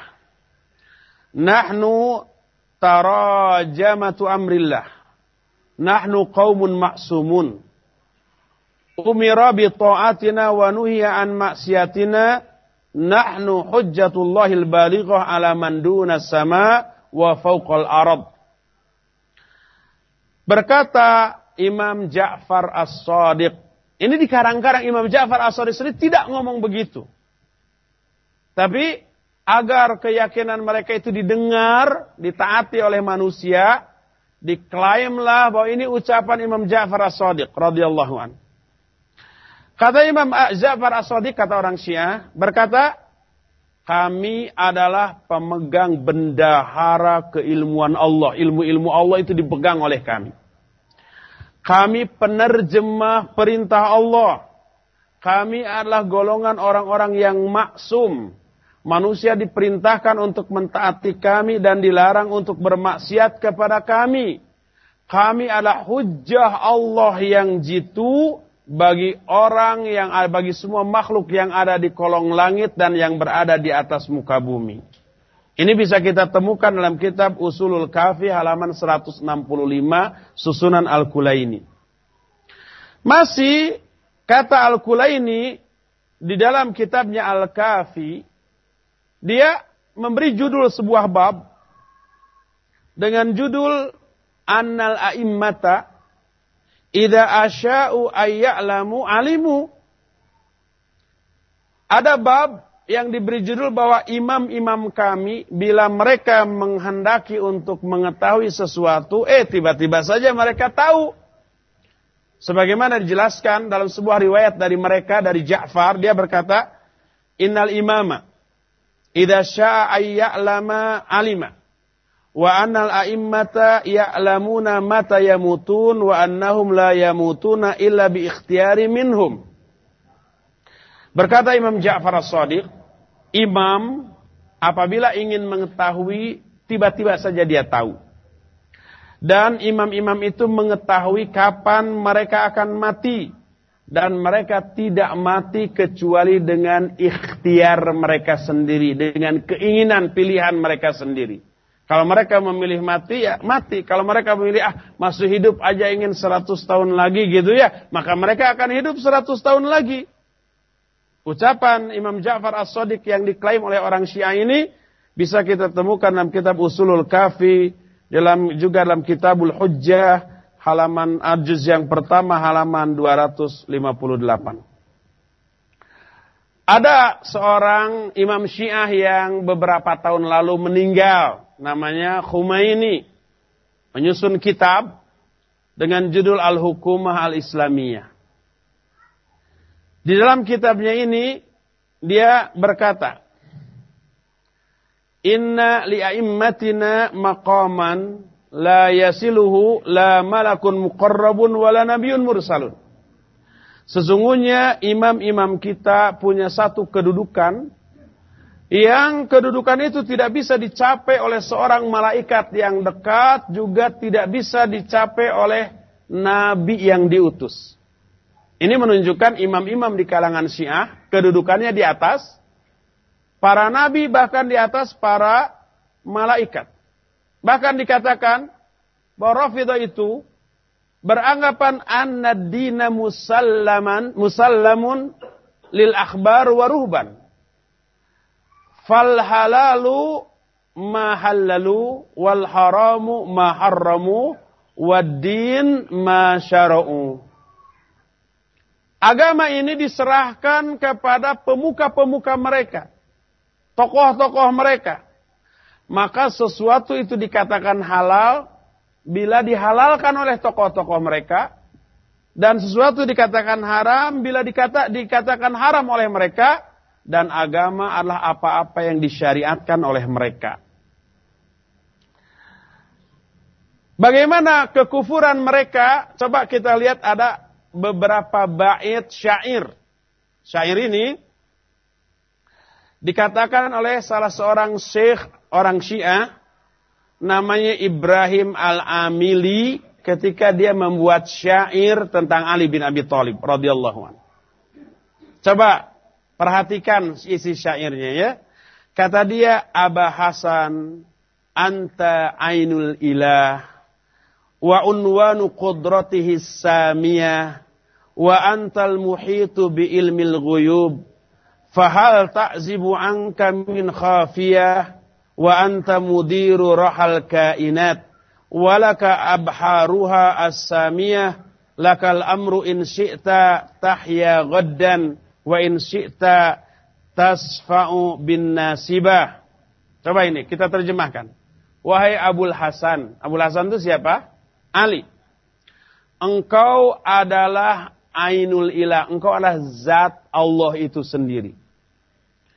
Unwanu kudratihi samiyah. Engkau adalah tanda kekuasaan Allah yang tinggi. Wa antal muhitu bi ilmil ghuyub. Engkau mengetahui semua ilmu gaib. Fahal takzibu angka min khafiyah. Tidak ada sesuatu pun yang tersembunyi dari dirimu.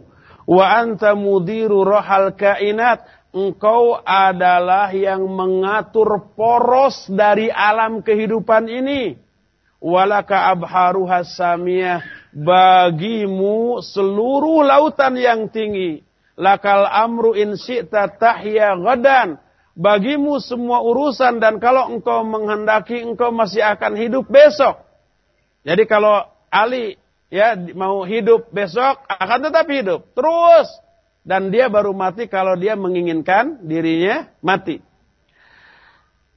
Oleh karena itulah uh, wa, uh, wa in syi'ta tasfa'u bin nasiyah dan kalau engkau mau tasfa'u bin nasiyah Tasfa'u bin nasya itu, si anasya itu ininya apa? Ubun-ubunnya. Ubun-ubunnya dipegang kemudian dicabut nyawanya. Oleh karena itu kalau Ali bin Abi Thalib besok mau hidup, dia akan hidup. Kalau besok mau inginnya mati, dia akan mati. Mati hidupnya itu gimana dirinya sendiri, bagaimana keinginannya sendiri. Itu salah satu bait syair orang-orang Syiah tentang Ali. Coba lihat. Apakah isi syair itu menyebabkan orang yang mengatakannya masih muslim menganggap Ali itu memiliki unsur ilahiyah, unsur ketuhanan berhak untuk disembah. Ada orang lain namanya Ali bin Sulaiman Al-Mazidi. Seorang Syiah. Dia membuat syair dan dia ulama Syiahnya membuat syair yang berisi pujian kepada Ali bin Abi Thalib. Coba lihat Abah Hasan anta zaujul batul wa jambul ilah wa nafsur rasul wa badrul kamal wa syamsul ukhul wa mamlukur rabbi wa antal malik da'akan nabiyyu bi yaumil kadir wa nassu alaika bi amril ghadir bi annaka lil mu'minina amir wa aqdu wilayatihi qaladuk ilaika tasiru jami'ul umur wa antal alimu bidzatis sudur. Coba lihat. Wahai Abul Hasan, engkau adalah suami dari wanita suci. Wanita sucinya siapa? Fatimah. Wa jambul ilahi wa nafsur rasul. Engkau adalah zat ilah dan zat rasul. Wa badrul kamal wa syamsul ukul. Engkau adalah purnama kesempurnaan dan matahari dari kecemerlangan. Disebutkan, da'akan Nabi biyamil ghadir. Nabi mendoakanmu pada hari Al-Qadir dan Nabi pun menetapkan engkau sebagai amir pada hari Al-Ghadir, Ghadir Khum. Nanti ada kisahnya. Bahwa engkau adalah seorang amir bagi kaum mukminin akad kepemimpinanmu adalah kalung bagimu. Kepadamu kembalinya semua urusan. Dan engkau maha mengetahui semua isi-isi dada. Wa antal mumba'thiru ma fil kubur. Engkau pembangkit semua mayat yang ada di alam kubur. Wa hakamal kiamah bin nasilak. Ketetapan hari kiamat dengan nas untukmu wa antas sami'u wa antal wa antal basir engkau maha mendengar dan engkau maha mengetahui wa anta ala kulli syai'in qadir dan engkau maha berkuasa atas segala sesuatu walaula ka makana najmun yasir seandainya bukan karena engkau maka tak ada satupun bulan yang beredar wala daro laulaka walal fulku dan kalau seandainya tidak ada engkau, tidak akan ada negeri, tidak akan ada al-falak, ya, bintang juga ya, gitu ya. Ini tentang apa? Tentang Ali bin Abi Thalib. Coba lihat. Apakah orang yang menganggap Ali seperti itu masih layak dianggap sebagai seorang muslim? Tentu saja ini sudah sampai kepada tingkat syirik. Karena mendudukan Ali pada posisi Allah subhanahu wa ta'ala. Itulah akidah mereka tentang sahabat dikafirkan dan tentang imam-imam mereka dianggap maksum, dianggap mengetahui hal yang gaib, mengetahui isi dada, juga kedudukan para imam itu di atas para malaikat dan para nabi. Oleh karena itu, hadis menurut mereka bukan hanya ucapan dan perbuatan nabi, tapi hadis menurut mereka juga ucapan dan perbuatan para imam. Semua ucapan imam, semua perbuatan imam itu hadis. Ya. Kalau definisi hadis menurut mereka sudah begitu, itu sudah nggak bisa bertemu tuh dengan ahlu sunnah. Lalu bagaimana akidah mereka tentang ar-raj'ah tadi? Coba lihat. Ini kita gali dari kitab-kitab ulama Syiah sendiri. Ya. Ar-raj'ah adalah maknanya kembali. Makna kembali itu hidup lagi setelah dia mati. Nah, kebid'ahan raj'ah diungkapkan oleh salah seorang, oleh beberapa orang ulama Syiah di antaranya pertama Al-Mufid. Al-Mufid menyatakan, wattafaqat al-imamiyah ala wujubi raj'ah kathiru minan, minal amwat. Syiah imamiyah semuanya sepakat tentang wajibnya raj'ah. Raj'ah itu kembali hidup. Banyak orang-orang yang sudah mati akan kembali dihidupkan. Ini bisa kita lihat dalam kitab mereka judulnya Awailul Maqalat Susunan Al-Mufid. Mana ar-raj'ah adalah hiya ayyakuma akhiru a'immatihim wa yusammal qa'im fi akhir zaman wa yakhruju minas sirdab yadbahu jami'a khusumihi minas minas yasiyin wa yu'idu ila syiati huquqahum allati igtasabatha al-firaq al-ukhra abral qurun. Yang dimaksud raj'ah adalah bangkitnya imam terakhir di kalangan mereka lalu disebut al-qaim di akhir zaman. Dia akan bangkit keluar dari reruntuhan bangunan dan dia akan menyembelih semua musuh-musuhnya dan akan mengembalikan hak-hak Syiah kepada orang-orang Syiah yang sudah direbut oleh kelompok-kelompok selain Syiah. Berkata Said Al-Murtada, ini orang Syiah juga, di dalam kitab yang berjudul Al-Masail An-Nasiriyah. Kata dia, Inna Aba Bakrin wa Umar yusallabani yawma idin ala syajaratin min zaman al-mahdi ay imamim athani ashar alladhi yusammuna qaimu ali Muhammad. Wa takunu tilkal syajarah ratbatan qabla salab fatasiru yabisatan ba'dahu. Coba lihat. Sesungguhnya Abu Bakar dan Umar pada hari itu akan disalib. Abu Bakar dan Umar akan dihidupkan kembali oleh imam yang ke-12 ini. Lalu disalib di suatu pohon di zaman Imam Mahdi, imam yang ke-12 yang mereka sebut dengan Al-Qaim. Ali Muhammad, pembangkit, pembela keluarga Muhammad. Pohon itu sebelum dijadikan tempat menyalib, tadinya basah. Dan ketika dijadikan tempat menyalib Abu Bakar dan Umar tiba-tiba berubah menjadi kering. Ini diungkapkan dalam kitab mereka yang berjudul Awailul Maqalat susunan Syekh Al-Mufid halaman 95. Berkata Al-Majlis dalam kitab Hakul Yakin, dia mengutip sebuah riwayat dari Muhammad Al-Baqir. Dia berkata, "Idza dhaharal mahdi fa innahu sayuhi Aisyata ummal mu'minin wa yuqimu alaihal had. Apabila muncul Imam Mahdi, Imam Mahdi ini akan menghidupkan kembali Aisyah ummul mukminin lalu melaksanakan hukuman rajam kepada Aisyah ini.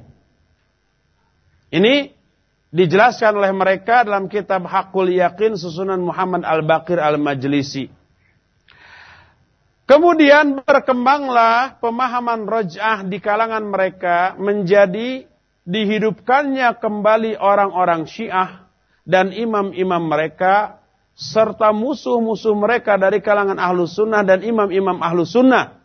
Lalu imam ahlu sunnah dan orang-orang ahlu sunnah itu dibunuh, disembelih dan tokoh-tokoh mereka itu disalib seperti Abu Bakar dan Umar dan Aisyah dirajam uh, karena dianggap sebagai wanita pelacur oleh mereka waliyadzubillah. Dan ini tentu saja sebuah keyakinan yang bersifat khurafat gitu ya dan keterlaluan bertolak belakang dengan Al-Qur'an dan hadis-hadis yang sahih. Itulah keyakinan mereka tentang roj'ah. Minum dulu sebentar ya. Bismillah. Kemudian bagaimana akidah mereka tentang taqiyah. Nah ini nih. Ini yang membuat kita ini nggak pernah percaya sepanjang masa kepada orang-orang Syiah karena kedustaan, kemunafikan, kefura-furaan yang dikemas dengan kemasan agama yang kemudian disebut dengan sebutan taqiyah.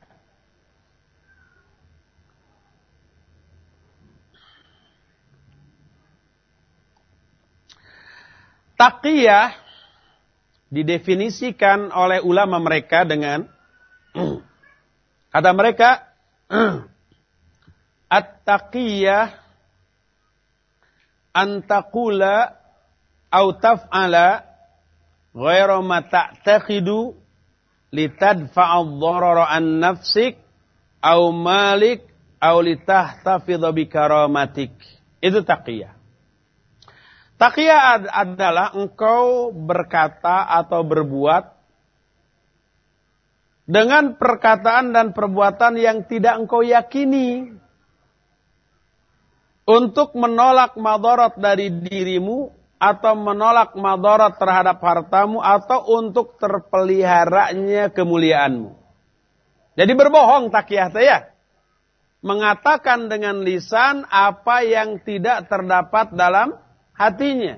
Antara keyakinan dengan lisan itu bertolak belakang. Ta'atanakud atau kontradiktif. Itu taqiyah.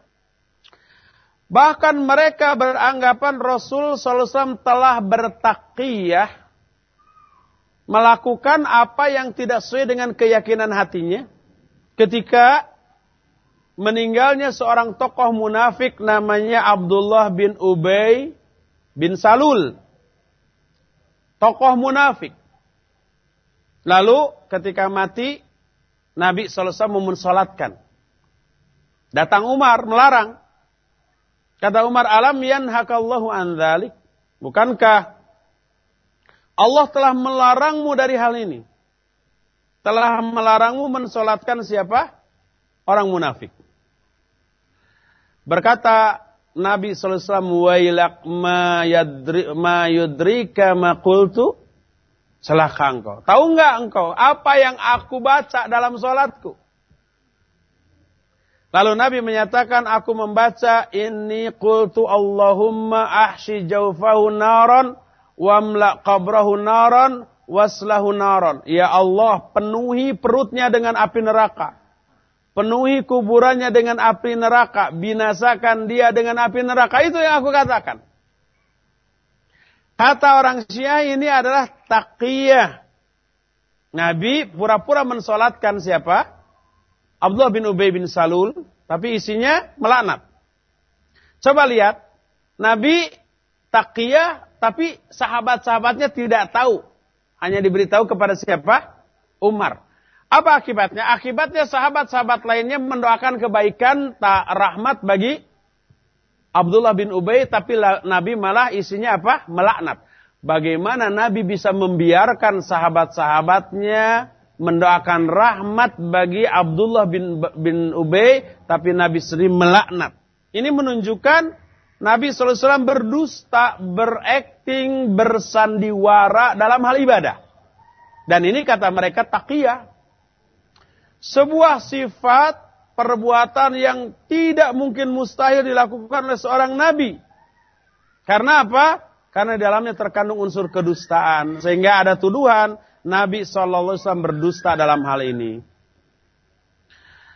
Al-Qulaini dalam kitab Usulul Kafi berkata, Qala Abu Abdullah, berkata Abu Abdullah, Ya Aba Umar, Inna tis'ata ash'arid fit taqiyah la dina liman la taqiyata lah wattaqiyatu fi kulli syai'in illa nabid wal masah 'alal khuffain Berkata Abu Abdullah, Imam Ja'far As-Sadiq maksudnya, wahai Abu Umar, sesungguhnya sembilan syiar agama terkandung dalam taqiyah.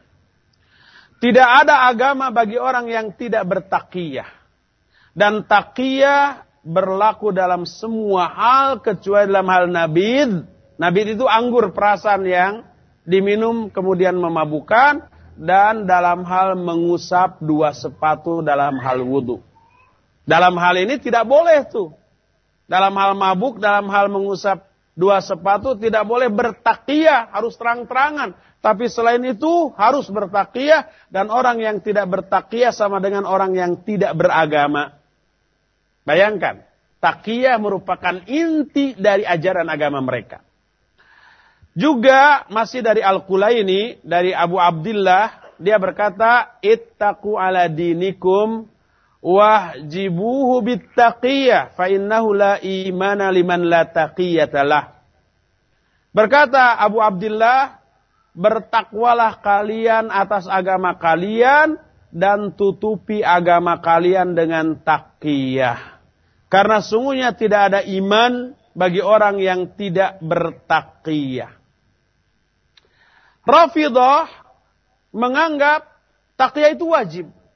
Dan inti dari agama mereka, tidak ada satupun madhab dalam dalam kelompok Syiah kecuali menekankan pentingnya taqiyah ini. Sehingga kalau umpamanya mereka ditanya oleh orang-orang sunni di dalam masyarakat komunitas sunni gitu ya. Ditanya kamu syiah bukan? Oh bukan saya halus sunnah. Kamu berpendapat Bagaimana tentang Abu Bakar dan Umar? Oh, Abu Bakar dan Umar itu dua khalifah kaum muslimin gitu. Itu taqiyah. Kalau nggak gitu babak belur dia. Madarat kepada dirinya, itu ya. Oleh karena itu, kalau ditanya apa uh, keyakinan kalian Syiah atau Sunni? Ya Sunni. Itu taqiyah. Bagaimana pendapat Quran tentang Al-Quran ini? Oh, Quran ini benar dari Allah. Tidak ada Quran lain tuh. Siapa yang menyatakan bahwa bahwa orang-orang Syiah punya Quran lain, itu dusta itu. Itu takliyah itu. Coba orang yang seperti itu dusta dihalalkan, bagaimana omongan dan sikapnya bisa kita percayai karena berlindung di balik taqiyah. Itulah keyakinan mereka tentang taqiyah. Kemudian keyakinan lain yang dianggap aneh pada diri orang-orang Syiah adalah keyakinan tentang tanah. Wah, tanah aja jadi masalah tuh. Jadi bagian dari keyakinan mereka tuh. Yang dimaksud tanah yang kita bahas adalah tanah yang berasal dari kuburan Husain radhiyallahu an. Di tanah Karbala. Mereka berkata, seperti apa yang diungkapkan oleh Muhammad Nu'man Al-Harithi yang disebut dengan Asyikh Mufid dalam kitabnya yang berjudul Al-Mizar. Dia mengutip riwayat dari Abu Abdullah mengatakan fitini qabril Husain asyifa'u min kulli da' wa huwa dawa'ul akbar. Bahwa di dalam tanah kuburan Husain terkandung obat bagi seluruh penyakit dan itulah sebesar-besar obat. Obat yang paling mujarab itu adalah tanah yang diambil dari kuburan Husain. Sampai berkata dia, Hanniku auladakum biturbatil Husain. Tahniklah anak-anak kalian dengan tanah dari kuburan Husain. Tahnik itu artinya menggosok-gosokkan tanah ke langit-langit mulut anak yang baru lahir. Itu namanya ditahnik kan? Kalau sunnah dari Rasul Shallallahu Alaihi Wasallam, ditahniknya dengan apa? Dengan kurma. Jadi kurma digosok-gosokkan ke bagian atas dari mulutnya, langit-langit mulutnya itu ditahnik. Kata orang Syiah, tahniklah anak-anak kalian dengan tanah dari kuburan Husain. Mencret nanti anaknya. Dia masih berkata, Bu'itha ila Abil Hasan Ar-Ridha min Khurasan. Razama thiyab, uh, uh, razama thiyab wa kana baina dhalika tin faqila lirrasul ma hadha qala tinu qabril Husain. Ma kana yuwajjihu syai'an min athiyab wala ghairuhu illa wa yaj'alu fihi tin wa yaqul huwa amanun biidhillahi ta'ala. Wa qila inna rajul sa'ala as-sadiq an tanawuli turbatal Husain faqala lahu as-sadiq fa idza tanawalta faqul Allahumma inni as'aluka bihaqqil wa as'aluka bihaqqin nabil ladzi khazanaha wa bihaqqil wasil ladzi halla fiha an tusalli ala Muhammad wa ala ali Muhammad wa an taj'alahu shifaan min kulli da wa amanan min kulli khauf wa hifdhan min kulli su. Ada seorang yang diutus kepada Abul Hasan Ridho dari Khurasan. Dia mengikat pakaian. Di antara pakaian itu ada tanah. Kemudian ditanya kepada utusan ini, apa ini? Dia menjawab, ini tanah dari kuburan Husain. Tidaklah ditetapkan suatu barang, diikatkan suatu barang, baik pakaian ataupun yang lainnya, kecuali ditaruh di sana tanah. lalu dikatakan ini akan membuat aman dengan izin Allah. Disebutkan ada seorang yang bertanya kepada As-Sadiq tentang mengambil tanah dari kuburan Husain. Berkata As-Sadiq, kalau engkau mengambil tanah ini maka baca doa berikut.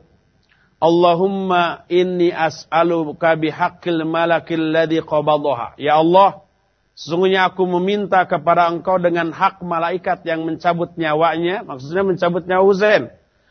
Dan wa as'aluka bihaqqin nabil ladhi khazanaha. Aku meminta kepada engkau dengan hak nabi yang sedih dengan kematiannya. Wa bihaqqi wasiatil ladhi halla fiha an tusalli ala Muhammadin. Dan dengan hak wasiat, yang dimaksud wasiat di sini penerima wasiat, yaitu Ali bin Abi Thalib yang menyuruh untuk bersolawat kepada Muhammad dan kepada keluarga Muhammad wa antaj'alahu shifaan min kulida agar engkau menjadikan tanah ini menjadi obat bagi semua penyakit wa amanan min kulli khaufin dan pengamanan dari semua yang ditakuti wa hifdhan min kulli su dan pemelihara dari semua keburukan. Coba bayangkan itu keyakinan mereka tentang tanah Karbala yang di dalamnya ada kuburan Husain.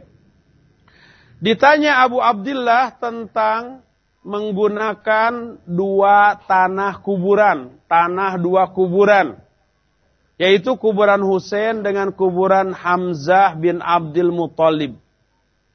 Dia menjawab, Al-musabbihatul lati min tini qabril Husain tusabbihu biyadi min ghairi ayyusabbih. Kata dia, orang yang bertasbih dengan tanah kuburan Husain, dia bertasbih dengan tangannya tanpa harus bertasbih dengan lisannya. Jadi hanya cukup memunguti tanah-tanah dari kuburan Husain itu dianggap sudah bertasbih. Ini dijelaskan dalam kitab Al-Mizar susunan Syekh Al-Mufid yang tadi disebutkan halaman 125. Rafidah menganggap ya mereka itu orang-orang Syiah diciptakan dari tanah khusus. Sedangkan orang-orang Sunni diciptakan dari tanah yang lain lagi. Beda tanah yang menjadi bahan penciptaan antara orang-orang Syiah dengan orang-orang Sunni. Beda itu. Lalu jadilah ini jadi bahan kelakar untuk melecehkan ahlu sunnah dan memuji ahlu syiah dengan mengatakan apabila ada orang-orang Syiah yang terjerumus ke dalam maksiat, ke dalam kesesatan, ke dalam perbuatan-perbuatan kriminal, mereka menganggap huwa min ta'athuri eh, ta, huwa min eh, min tini sunni bahwa maksiatnya orang Syiah itu sebagai efek atau dampak dari tanah orang-orang Sunni. Tapi kalau ada orang Sunni yang soleh, ahli ibadah, berilmu, jujur, amanah, mereka katakan itu dampak dari tanahnya orang-orang Syiah yang bercampur ke mereka. Begitu. Dan apabila datang hari kiamat, hari kiamat datang, mereka semua akan dibangkitkan seluruh kebaikan-kebaikan orang-orang sunni diambil, di-offer kepada orang-orang syiah, dan seluruh keburukan dan kesalahan serta dosa orang-orang syiah diambil dan dipikulkan kepada orang-orang sunni.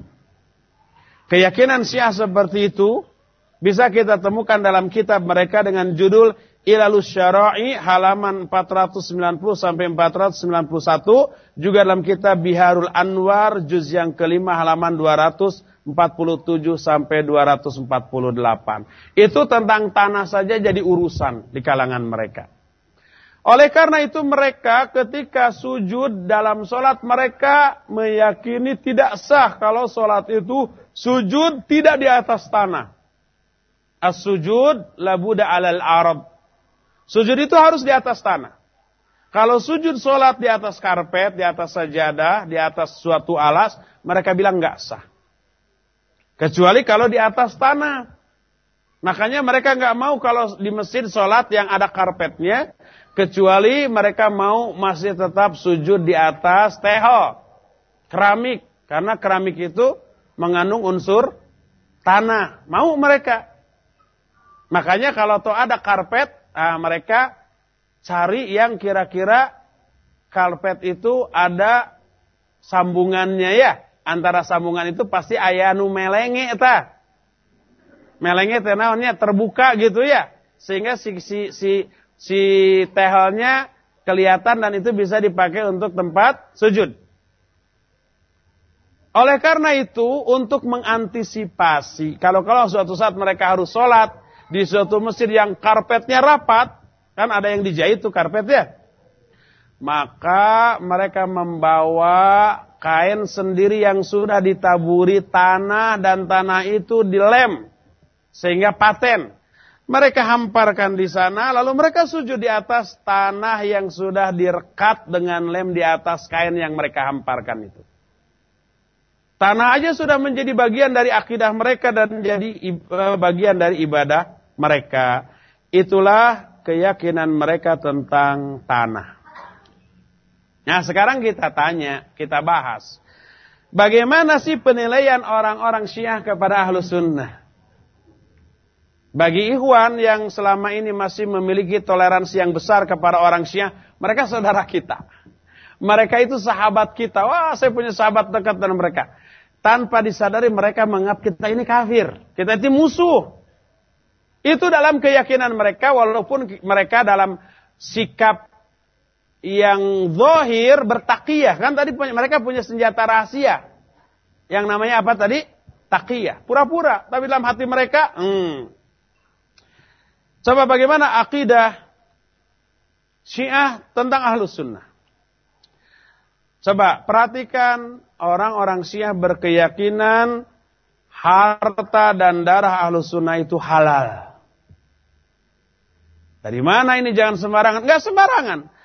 Di dalam kitab Al-Ilal, Ilalus Syara'i, ya, diriwayatkan bahwa seseorang namanya Sadduk dalam kitab Al-Ilal dengan sanad yang sampai kepada Daud bin Farqad dia berkata Qultu li Abi Abdullah Aku bertanya kepada Abu Abdullah Abu Abdullah itu Ja'far Sadiq tadi Ma taqulu fin nasib bagaimana pendapatmu tentang nasib Nasib itu jamaknya nawasib sebutan bagi orang-orang yang membenci Ali bin Abi Thalib jadi ada dua kubu yang saling bertolak belakang. Kubu Syiah yang mengkultuskan Ali dan kubu Nawasib yang membenci Ali dan memerangi Ali. Ahlu sunnah ini di tengah-tengah. Ahlu sunnah mencintai Ali karena beliau sahabat Nabi, orang soleh, ulama besar pada zamannya.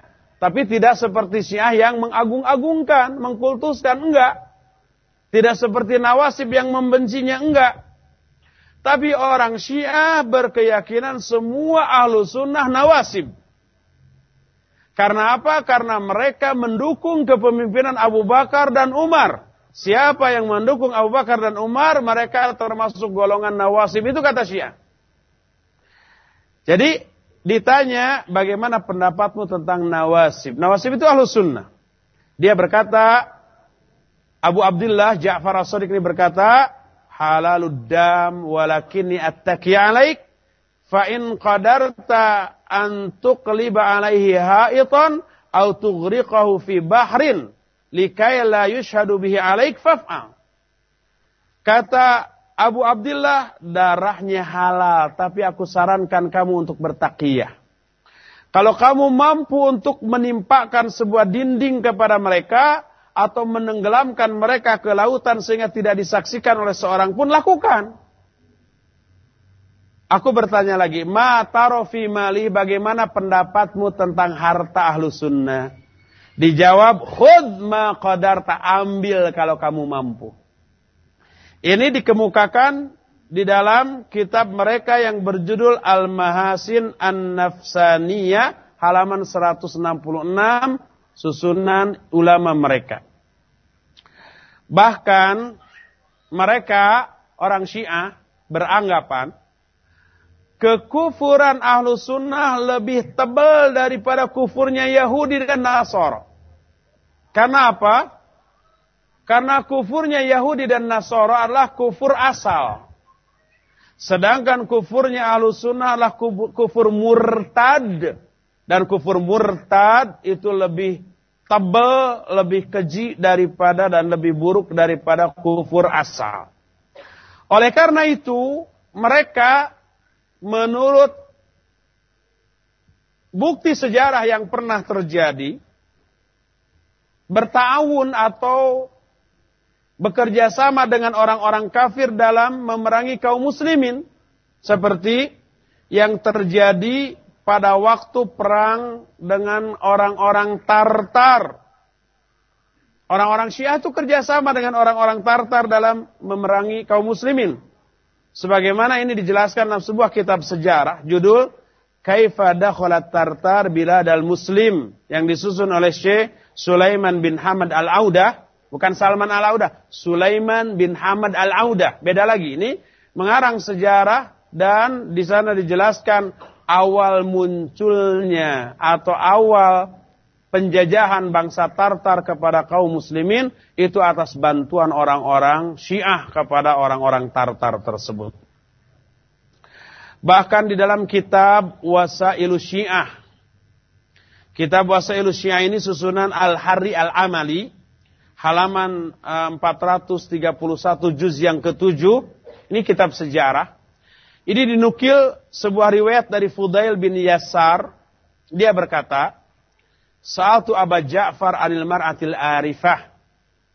Aku bertanya kepada Imam Ja'far, kepada Abu Ja'far, tentang seorang wanita arifah. Yang dimaksud wanita arifah itu wanita rafidah. Orang-orang syiah yang wanita yang disebut arifah. Orang yang berilmu. Orang yang arif. Arif itu mengenal, mengetahui. Hal uzawijuhan nasi, boleh nggak aku tikahkan wanita syiah dengan wanita sunnah?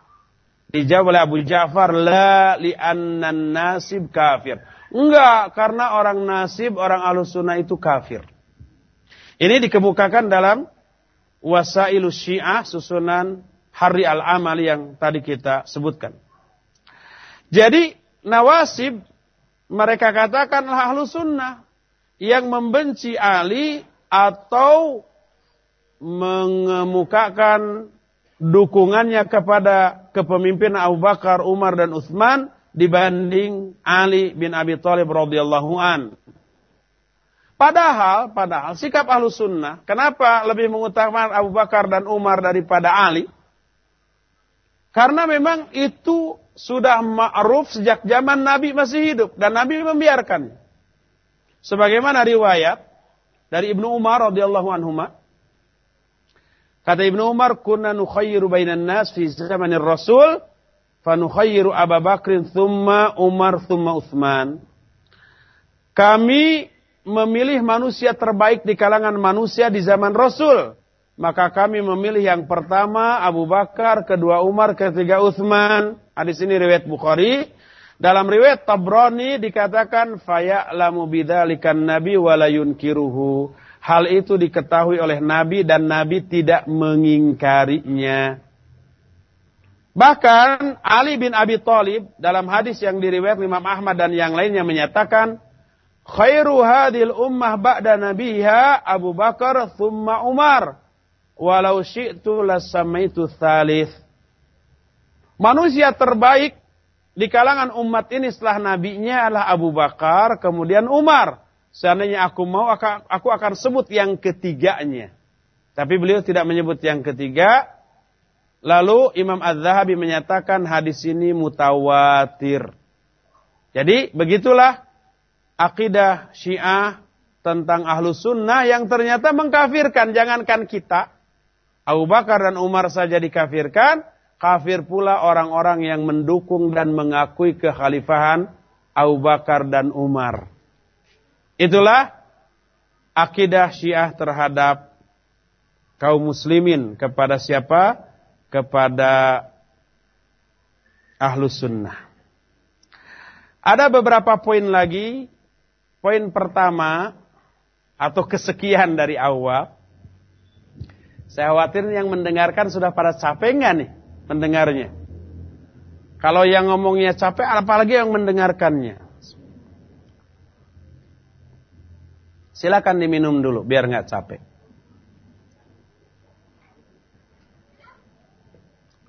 Nah ini akidah yang paling digandrungi oleh kaum Syiah. Terutama para pemuda-pemudi bujang dan lajang. Akidah dalam hal apa coba?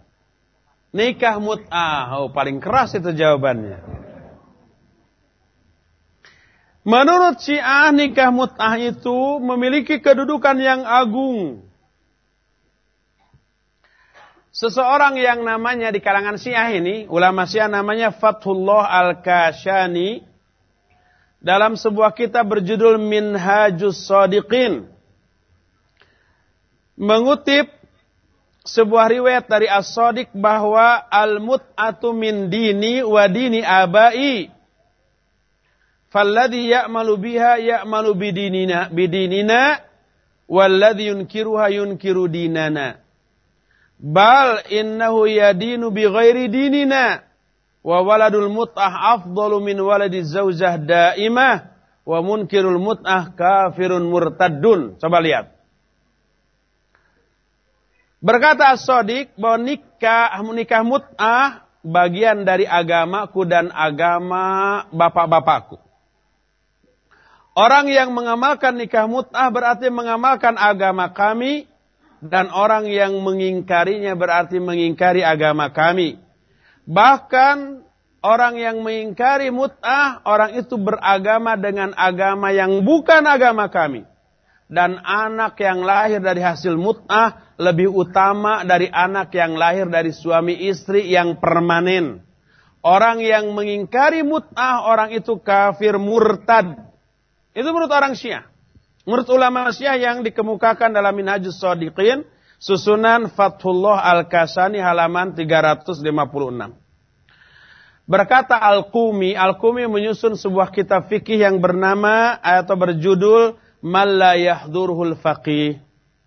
Dia mengutip sebuah riwayat dari Abdullah bin Sinan dari Abu Abdullah dia berkata, Inna Allah tabaraka wa ta'ala harrama ala syiatina al-muskir min kulli syarabin wa awwadahum min dalika bil mut'ah. Coba bayangkan.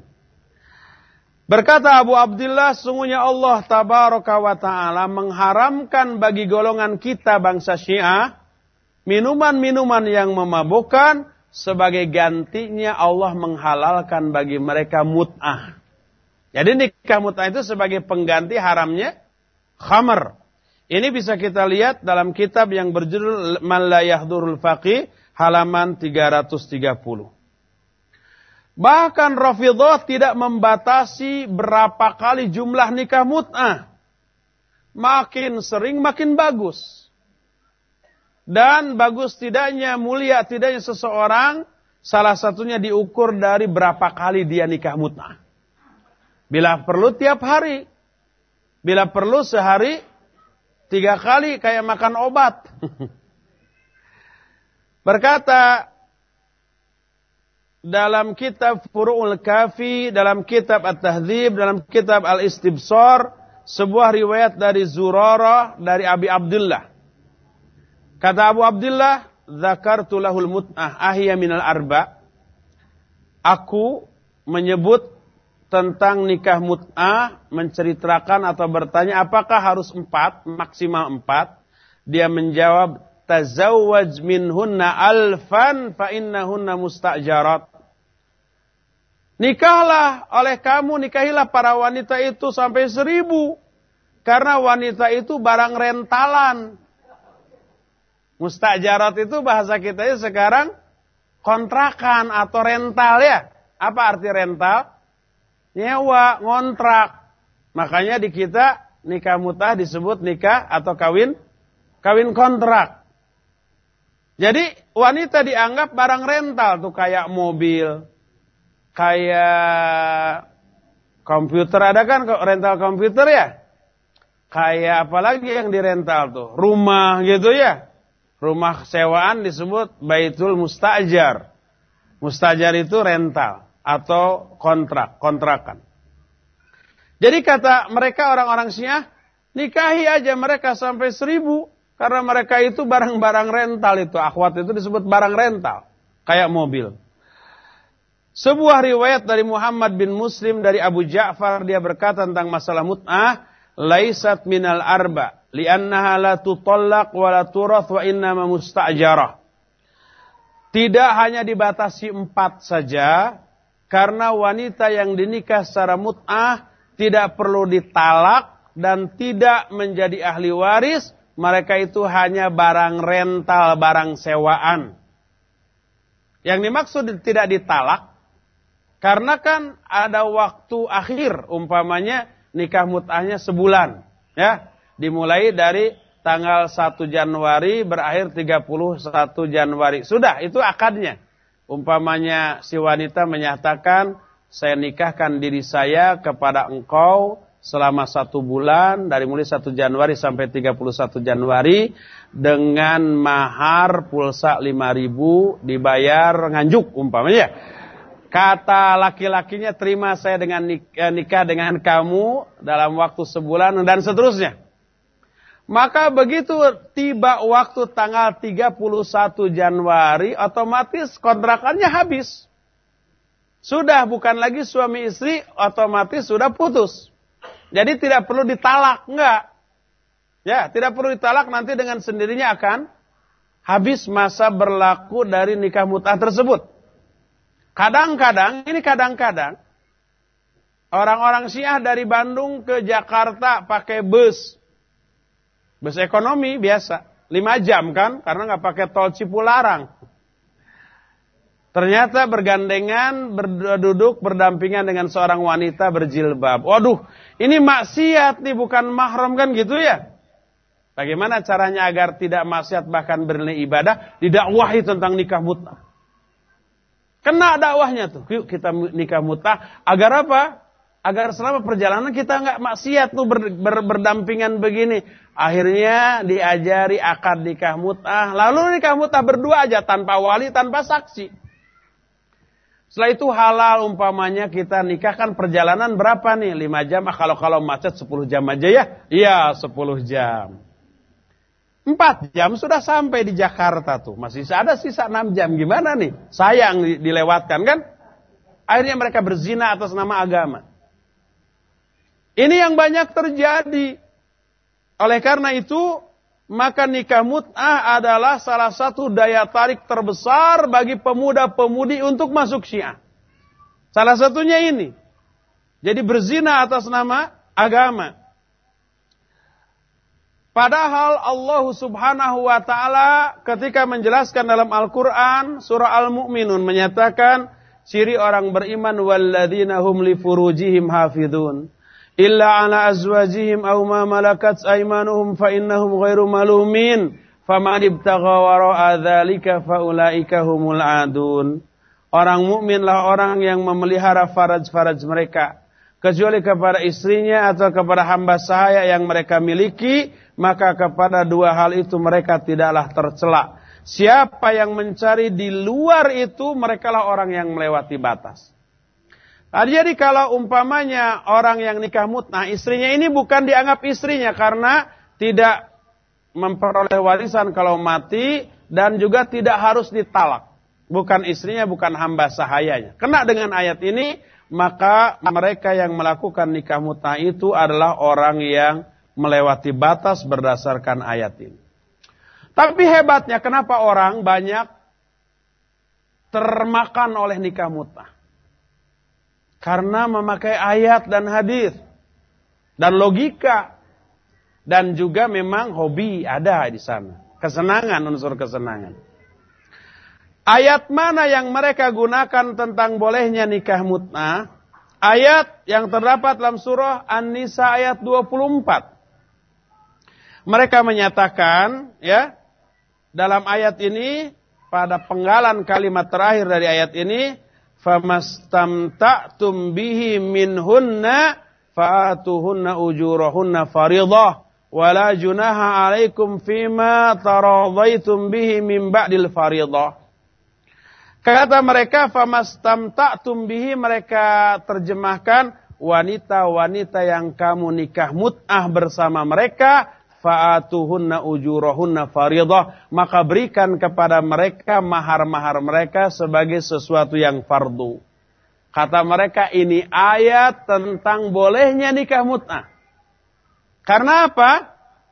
Karena Ayat ini menyatakan famastamta'tum bihi minhunna. Wanita-wanita yang kamu nikahi secara mut'ah.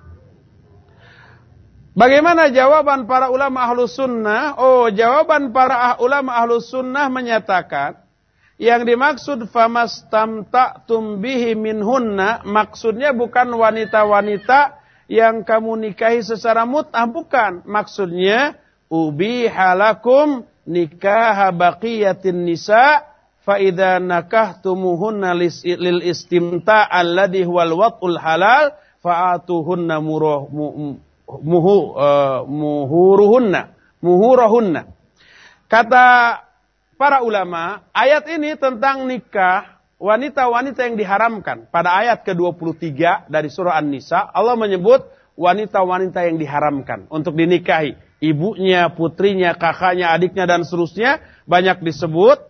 Lalu di ayat ke-24-nya menyatakan famastamta'tum bihi minhunna artinya dihalalkan bagi kamu menikahi wanita-wanita yang selain yang disebutkan dalam ayat 23. Maka kalau kamu menikahi mereka untuk istimta dengan mereka. Famastam, famastamta tumbihi minhunna. Wanita-wanita yang kamu nikahi untuk bersenang-senang dengan mereka. Yang dimaksud bersenang-senang adalah melakukan hubungan suami istri yang halal dan menyenangkan. Itu maknanya, bukan nikah mut'ah. Dan itu ma'ruf di kalangan para ulama ahli tafsir tentang makna ayat itu. Tapi ayat itu oleh mereka dipelintir sehingga menjadi maknanya adalah wanita-wanita yang kamu nikahi secara mut'ah. Oleh karena itulah maka mut'ah menjadi daya tarik yang luar biasa bagi para pemuda-pemudi untuk masuk syiah karena itu menyenangkan berzina atas nama agama. Ada dua dosa dalam hukum mut'ah. Pertama, hukum berzinahnya itu sendiri. Walaupun sudah nikah mut'ah tapi tetap intinya berzina. Dan zina hukumnya atau apa namanya Eh, dosanya sangat besar. Itu pertama. Kedua, dosa kedua ini yang lebih besar menghalalkan apa yang Allah haramkan berupa berzina. Karena dia merasa itu ibadah. Karena itu ibadah, tidak dosa, bahkan berpahala, nggak perlu tobat dari hal itu. Ibadah yang menyenangkan. Saya dulu ada kawan, waktu masih muda lah, masih bujang saya juga kawan ini pendukung Syiah. Wah, kalau ada orang menjelekkan Syiah, dia marah. Marah. Suatu saat, suatu saat, dia pergi ke Pakistan. Dua tahun pulang dari Pakistan, ah, saya, saya pikir orang ini makin tebal nih Syiahnya. Ternyata apa yang terjadi sebaliknya dia sangat benci kepada Syiah. Loh kok terbalik? Kata dia, saya melihat langsung orang-orang Syiah di sana. Di antaranya kamu tahu. Di sana itu ada sebuah gedung. Gedung itu disewa. Setiap malam Jumat, lampu dimatikan, laki wanita ke sana semua cari pasangan untuk nikah mut'ah. Semalam aja. Digelapkan tanpa tahu wajah karena orang-orang dekat sana ya, biar biar apa? Biar nggak nggak nggak malu waktu waktu pagi siangnya besoknya gitu ya. Nah, ada seorang pemuda kawan saya katanya. Dia demen banget tuh nikah muta setiap malam Jumat ke sana. Sudah beberapa kali dan menyenangkan. Nah, tapi saya ingin tahu siapa pasangan nikah mutah saya. Maka saya beri cincin untuk mahar nanti. Dan saya akan amanatkan agar dia pakai jangan di apa? Jangan dilepas biar saya bisa tahu besoknya gitu. Lalu pergilah dia ke tempat itu malam Jumat itu dapat pasangan lalu berzina malam itu atas nama agama, atas nama nikah mut'ah. Lalu pulang dan itu menyenangkan. Besoknya pagi-pagi dia ingin cari wanita yang pakai cincin itu. Apa yang terjadi? Tidak sampai jauh begitu keluar kamar sudah ketemu. Adik wanitanya memakai cincin itu. Dia terkejut. Ternyata malam tadi dia berzina dengan adiknya sendiri. Waliyatubillah. Dia menyesal dengan penyesalan yang besar. Dan itu ternyata mewakili banyak orang. Ada yang berzina dengan ibunya, ada yang berzina juga dengan uh, keponakannya, sepupunya tanpa tahu waliyadzubillah. Itu salah satu yang membuat dia jijik dalam masalah tersebut. Ada lagi yang lebih dahsyat dari hal itu, orang-orang Syiah membolehkan seorang suami menggauli istrinya dari duburnya. Dan itu terungkap dalam kitab Syiah sebagaimana dalam kitab yang bernama Al-Istibsar riwayat dari Ali bin Al-Hakam dia bertanya berkata sami itu Safwan yaqul Qultu li Ridha inna rajulan min mawalika amaroni an as'alaka an mas'alatin fahabaka wastahya minka ayyas'alaka. Qal mahya qal lirrajul ayyatiyal mar'ata fi duburiha? Qala na'am dzalika lahu. Ali bin Al-Hakam mengatakan aku mendengar Sofwan berkata Aku bertanya kepada Ar-Ridha. Ar-Ridha ini salah satu imam mereka ada seorang dari maulamu dari hamba sahayamu menyuruh aku bertanya kepada kamu tentang satu masalah dan dia segan bertanya itu kepadamu. Dia malu untuk bertanya dan menyuruh aku untuk menanyakan kepadamu. Apa pertanyaannya? Yaitu boleh nggak seorang suami menggauli istrinya dari duburnya? Dia menjawab, iya boleh dia berhak melakukan itu. Ini bisa kita lihat dalam kitab syiah mereka judulnya Al-Ibtisar juz yang ketiga halaman 243.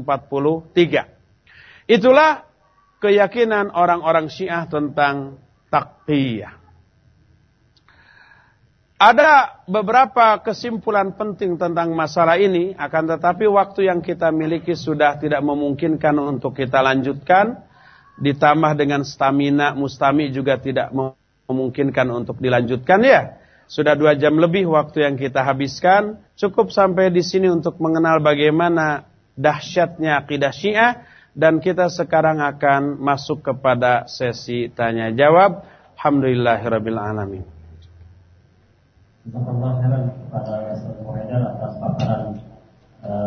kepada Syiahnya. Uh, sebelum kita ke sesi berikutnya yang tanya jawab, ada biasa ada door untuk Ikhwan ada tiga pertanyaan yang diajukan dan untuk Ahmad ada dua. Hadiah yang diberikan untuk Ikhwan disponsori oleh Nabawi sementara untuk Ahmad disponsori oleh Najihan nanti barangkali teknisnya akan dipandu langsung oleh Ustaz dan pertanyaannya akan diberikan oleh beliau juga. Dan mohon juga kami tidak bosan-bosannya untuk mengingatkan kepada akhwat untuk tidak ngobrol selama kajian ini berlangsung. Karena obrolan akhwat sangat terdengar ke sini ke meja Ustaz. Karena kan Ustaz juga mendengarkan tapi mungkin tidak bosan untuk mengingatkan dan mohon untuk tidak ributkan. Ikhwan berapa? Tiga. Ikhwan tiga, ahwat dua. Silakan Ikhwan yang mau hadiah, cung. Pertanyaannya mensul gampang kok. Tiga orang siapa yang mau hadiah? Hadiahnya pakaian ya? Pakaiannya kayak yang saya pakai gini bukan? Nah, minimal kayak begini bagus. Siapa Ikhwan? Satu. Cung, cung, cung, cung. Dua. Cung, cung, cung. Siapa satu lagi? Masa nggak ada yang berani? Ini ada berapa ribu orang ini? Masa cuma dua orang? Siapa ya tadi yang pertama? Namanya? Mulyono. Ah, Mulyono. Barakallahu fiq.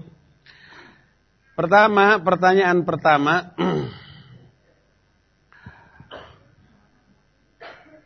Apa sebab Syiah itu disebut dengan sebutan Rafidah? Hayya. Jawab. Kenapa makna Rafidah? Apa arti Rafidah? Taluk? Taluk. Siapa tadi? Wildan. Ayo Wildan, apa jawabannya? Kepada siapa? Kepada Zaid atau kepada siapa? Khalifah siapa? Abu Bakar dan Umar barakallahu fiik. Iya, fadal fadal. Satu dapat. Siapa lagi, Cung? Cung, Ikhwan. Ada. Ahwat, coba ngacung dua orang. Tunjuk oleh panitia karena saya tidak melihat. Setelah ditunjuk, dua orang bilang bahwa sudah siap ada dua orang.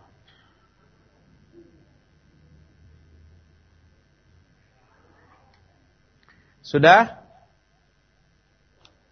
Sudah. Taib. Yang pertama, tunjuk yang pertama dulu ya. tunjuk yang pertama. Pertanyaan hadiahnya sama baju. Mungkin ya dari Nazihah. Taib. Mungkin. Pertanyaan. Allah berfirman, Innallaha ya'murukum bil adli wal ihsan wa ita'i dzil qurba wa yanha 'anil fahsya'i wal munkari wal bagh. Allah menyuruh eh melarang dari al-fahsya, al-munkar dan al-bag. Menurut Syiah al-fahsya apa, al-munkar apa, al-bagyu apa?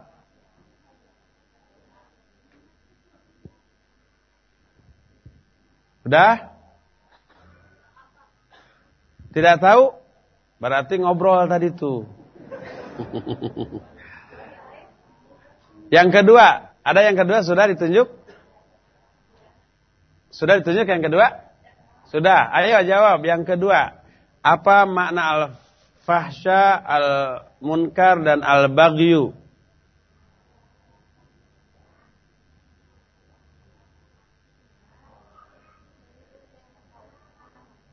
Sudah?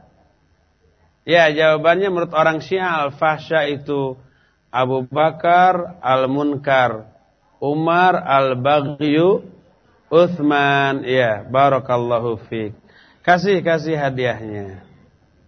Ikhwan, siapa lagi? Panitia nggak boleh. Ah, yang dekat siapa? Rian. Rian. Ada beberapa titik kesamaan antara Yahudi, Nasoro, uh, Yahudi dengan Syiah atau Nasoro dengan Syiah. Sebut dua saja di antaranya tuh. Baik Yahudi dengan Syiah atau Nasoro dengan Syiah.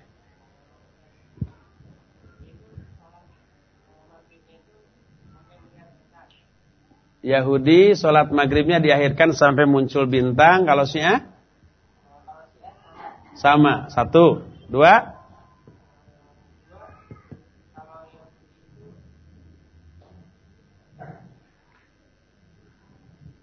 Kalau Yahudi apa?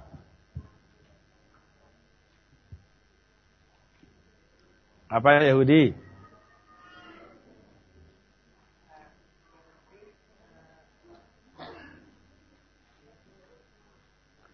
Ayo, tadi ada berapa? Atau dengan Nasoro nggak apa-apa satu poin lagi dengan Nasoro apa?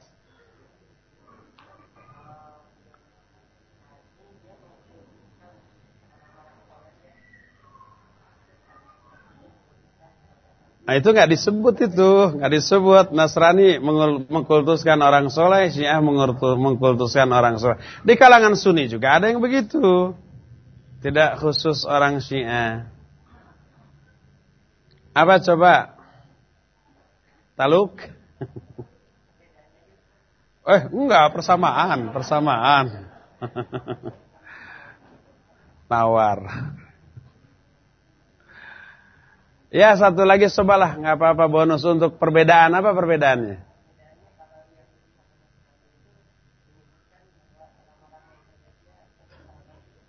Nabinya.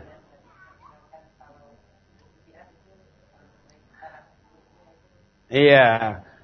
perbedaan atau bukan perbedaan tapi dalam aspek ini Yahudi dan Nasrani lebih baik daripada Syiah. Yahudi menyatakan sahabat-sahabat uh, Musa adalah orang terbaik. Nasrani menyatakan sahabat Nabi Isa orang terbaik. Syiah mengatakan sahabat Nabi Muhammad adalah orang terburuk. Ya, barakallahu fiik. Beri, beri, beri. Ahwat, sudah ada satu lagi? Awat, sudah ada satu lagi? Sudah? Ngacung? Cung, cung. Siapa yang ingin jilbab? Atau baju atau apalah nggak tahu. Minimal bungkusnya. Sudah? Sudah, iya. Coba pertanyaan, sebutkan akidah Syiah tentang imam-imam mereka. Minimal dua poin tentang imam. Tadi ada beberapa poin bahwa imam itu apa apa apa gitu ya. Pak pertama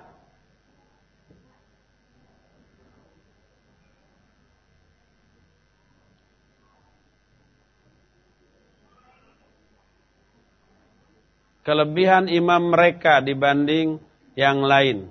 Sudah? Iya, saya sebutkan pertama imam mereka adalah maksum ya. Kedua imam mereka mengetahui hal yang gaib. Ketiga imam mereka kedudukannya di atas para malaikat bahkan juga para nabi. Betul? Iya, silakan diberikan hadiahnya. Barakallahu fiik. Iwan satu lagi ya? Ah, Cung, Iwan, Iwan, Iwan. Ayo, ayo, ayo. Siapa namanya? Abdullah Hamdani. Abdurrahman. Abu Rahmani. Ramdhani. Ya gitulah pokoknya.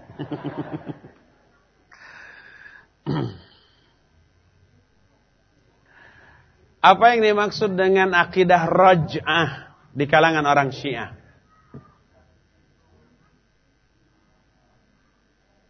Apa raj'ah?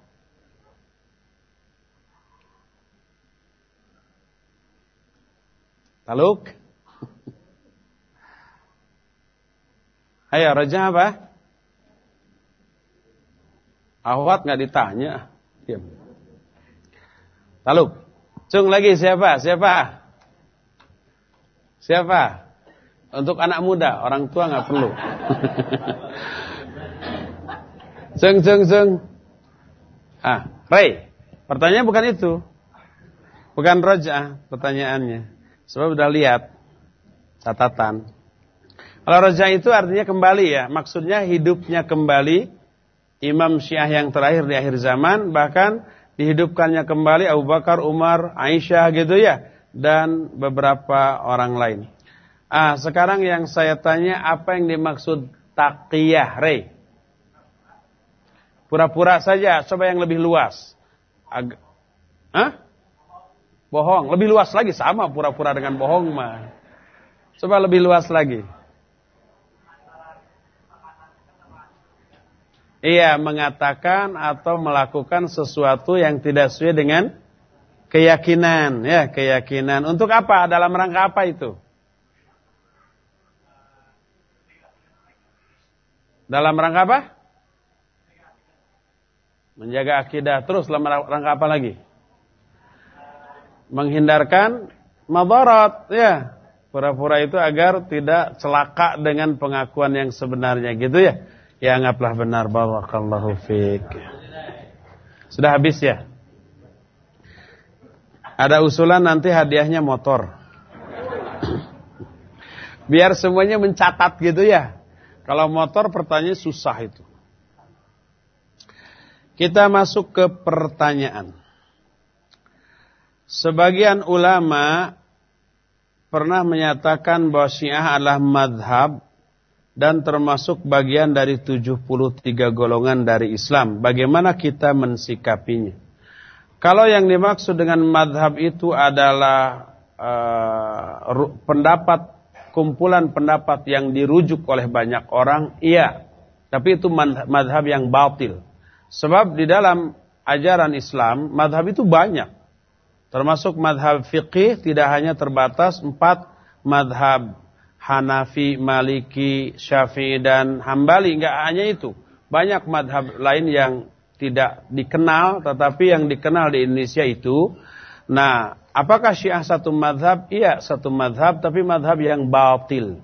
Yang keliru, yang menyimpang. Terus apakah Syiah termasuk salah satu di antara 73 golongan dari golongan umat Islam yang terpecah belah. Iya. Para ulama membagi. Adapun syiah-syiah yang memiliki keyakinan yang sampai kepada kekafiran, maka mereka tidak dimasukkan ke dalam 73 golongan. Karena Nabi menyatakan sataf tariku ummati ala thalathin wasab'ina firqah. Umatku akan terpecah belah menjadi 73 golongan. Kalau dikatakan umatku, maks maksudnya masih umat Islam. Tidak sampai keluar dari Islam. Sedangkan sebagian syiah yang tadi akidahnya dijelaskan, itu sudah keluar dari Islam. Sehingga tidak termasuk dalam 73 golongan tadi. Tapi ada semacam syiah Zaidiyah ya, yang tidak mengkafirkan uh, golongan sunni dan lebih dekat kepada sunni. Syiah itu ya termasuk salah satu di antara 73 golongan yang disebutkan dalam hadis Nabi Shallallahu Alaihi Wasallam. Seperti yang kita katakan Syiah itu sampai mencapai ratusan golongan ya, sampai ada yang menyatakan 300 golongan.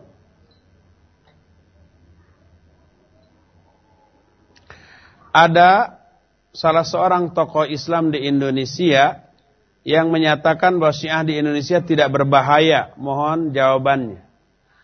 Kenapa tidak berbahaya? Pertama dari segi akidah tadi berbahaya banget tuh. Ya, itu pertama. Kedua, berbahaya nggak orang yang menganggap orang Sunni itu orang kafir? Bahaya nggak orang yang berkeyakinan Quran ini sudah dirubah? Bahaya nggak orang yang meyakini bahwa nikah mut'ah itu afdol, utama, lebih sering, lebih bagus? Bisa-bisa semua gadis habis tuh oleh mereka. Apa itu nggak berbahaya? Jadi orang yang menyatakan Syiah di Indonesia tidak berbahaya, orang itu nggak ngerti Syiah. Ya, coba tanya Pak Kiai, bahaya nggak orang yang beranggapan Quran ini palsu? Bahaya nggak orang yang beranggapan bahwa orang-orang di luar mereka itu kafir, kita kita ini dikafirkan? Itu bahaya nggak? Adapun secara politis tidak berbahaya karena masih lemah. Tapi di negara-negara yang syiahnya sudah kuat, mereka berontak. Seperti yang terjadi di Mesir, seperti yang terjadi di Yaman. Dan mereka ketika masih lemah, masih sedikit, menyerukan takrib. Menyerukan pendekatan sunni syiah. Menyerukan ukhuwah islamiyah antara sunni dan syiah. Itu ketika apa? Ketika lemah. Tapi coba ketika kuat seperti di Iran. Para ulama ahlu sunnah disembelih di sana, dibunuhi di sana. Ada nggak penyatuan antara sunni syiah di Iran? Nggak ada. Kalau mereka kuat, mereka anarkis, mereka arogan, bahkan bukan hanya kuat, mereka masih kekuatannya di bawah kekuatan Sunni, mereka berani berontak seperti yang terjadi di Yaman dan negara-negara yang lainnya. Apa itu tidak berbahaya? Ya, jadi orang yang menyatakan Syiah di Indonesia tidak berbahaya, orang itu nggak ngerti Syiah. Coba tanyakan, Pak, orang yang menganggap Quran ini palsu, gitu ya, bahaya nggak? Kalau oh enggak, enggak bahaya, wajar-wajar saja. Yang orang ini yang berbahaya nih.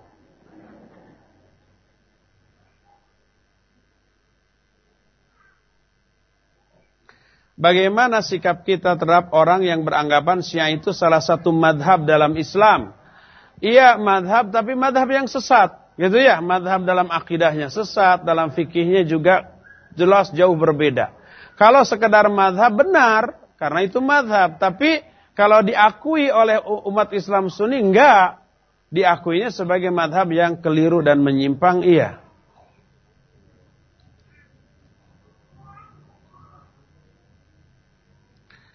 Sudah ma'ruf bahwa penerbit buku tertentu adalah corongnya Syiah di Indonesia. Bagaimana sikap kita memerangi gazul fikir kepada mereka? Sikap kita mendakwahi akidah ahlus sunnah yang benar. Kebanyakan orang yang terpengaruh oleh Syiah karena mereka itu belum memahami dasar-dasar pokok-pokok akidah ahlus sunnah. Secara benar, belum. Masih samar, masih mengambang, belum berakar gitu ya, sudah belajar syiah ke akhirnya ke apa? Kepengaruhi gitu ya. Dulu ada seorang tokoh Islam, tokoh itu saya suka beliau dan kenal secara pribadi dekat. Tapi beliau menyatakan nggak perlu khawatir dengan Syiah. Kita puluhan tahun jadi Sunni, masa dalam 2-3 jam jadi Syiah. Dalam hal ini saya tidak setuju dengan ucapan beliau. Karena apa? Membangun jauh lebih lama daripada menghancurkan. Kita bangun masjid seperti ini bisa setahun dua tahun gitu ya. Menghancurkannya sejam dua jam bisa itu. Membangun akidah yang benar harus puluhan tahun, tapi menyesatkannya bisa sejam dua jam. Melakukan brainwashing aja kepada mereka, cuci otak, doktrin, dalam daurah sejam dua jam bisa. Bisa sesat, bisa berubah menjadi orang yang lain setelah itu.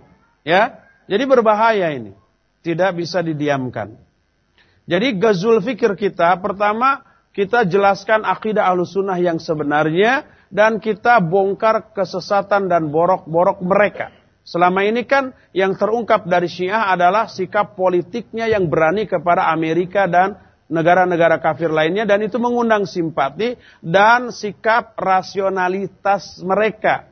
Rasionalisme mereka yang mendalam itu juga yang mengundang simpati, tapi mereka tidak tahu aspek akidah dan penyimpangan tauhid dari orang-orang Syiah.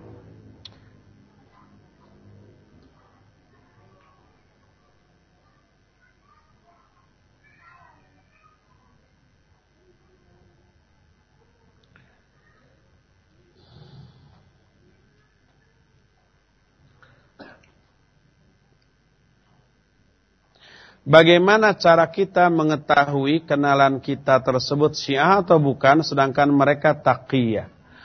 Ya walaupun mereka taqiyah tapi dalam hal-hal tertentu tetap nampak. Pertama dalam hal wudhu yuk, wudhu yuk pakai sepatu aja jangan dibuka karena kita kan di luar nanti jalan. Enggak, saya enggak mau itu enggak benar umpah. Itu salah satu mungkin ya. Yang kedua uh, ada saja celetukan-celetukan yang memuji Syiah memuji uh, apa Ali secara berlebihan dengan imam-imamnya dan mencela atau sinis kepada sahabat-sahabat tertentu. Gitu ya, mungkin ada celetukan-celetukan itu. Nah, kalau celetukan itu terungkap gitu ya, secara spontan atau mungkin sengaja mendakwahi kita, maka mungkin bisa diketahui bahwa orang itu Syiah.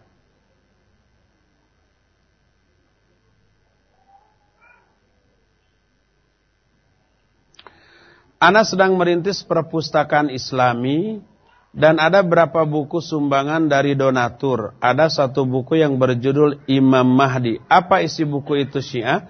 Saya nggak tahu sebab belum baca karangan siapa, judulnya apa, isinya bagaimana. Tapi orang yang meyakini ada Imam Mahdi belum tentu Syiah, ya. Ahlus sunnah juga meyakini bahwa Imam Mahdi akan ada. Sebagaimana yang pernah juga kita bahas dalam membahas rukun iman, terutama iman, rukun iman yang kelima, iman kepada hari akhir, dan kita membahas salah satu ciri tanda hari kiamat adalah munculnya Imam Mahdi. Dan Imam Mahdi diakui oleh ahlu sunnah dengan hadis yang menurut Syekh bin Baz mutawatir, tapi konsep tentang Imam Mahdi itu berbeda dengan konsep yang difahami oleh Syiah. Kalau menurut Syiah Imam Mahdi itu adalah imam yang ke-12. Tapi kalau umpam menurut ahlu sunnah bukan. Imam Mahdi namanya sama dengan Nabi Muhammad dan ayahnya sama dengan ayah Nabi Muhammad. Jadi Imam Mahdi itu dari Quraisy dan namanya lah Muhammad bin Abdullah. Sehingga nanti kalau muncul orang Sunda namanya Ujang bin Aden, lalu dia mengaku Imam Mahdi itu sudah nggak perlu dipercaya. Kita bilang dalam hadis nama Imam Mahdi itu Muhammad bin Abdullah, ya. Kemudian ciri-ciri fisiknya dijelaskan dalam hadis, hidungnya mancung, ininya lebar, apa namanya? keningnya dan seterusnya. Ini lihat orang Sunda namanya Ujang bin Aden terus pesek. Oh ini sudah bertentangan dengan hadis tentang Imam Mahdi.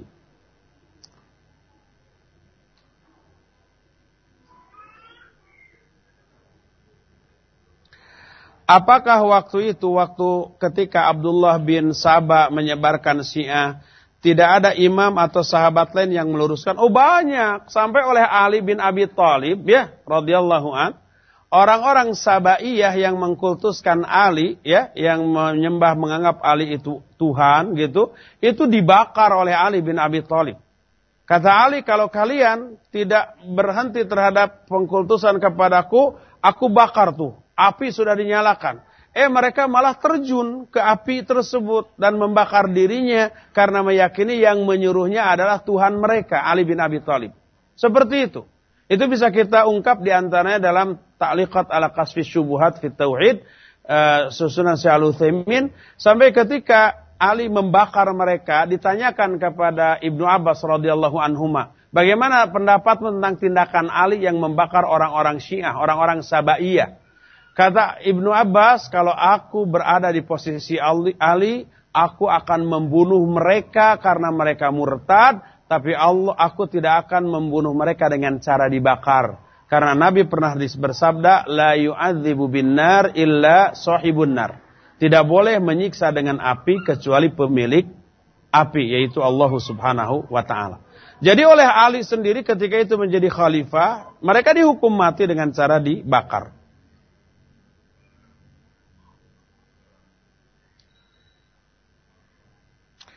Apakah akidah Syiah yang rusak ini diajarkan kepada seluruh pengikutnya atau hanya kepada kalangan tertentu saja?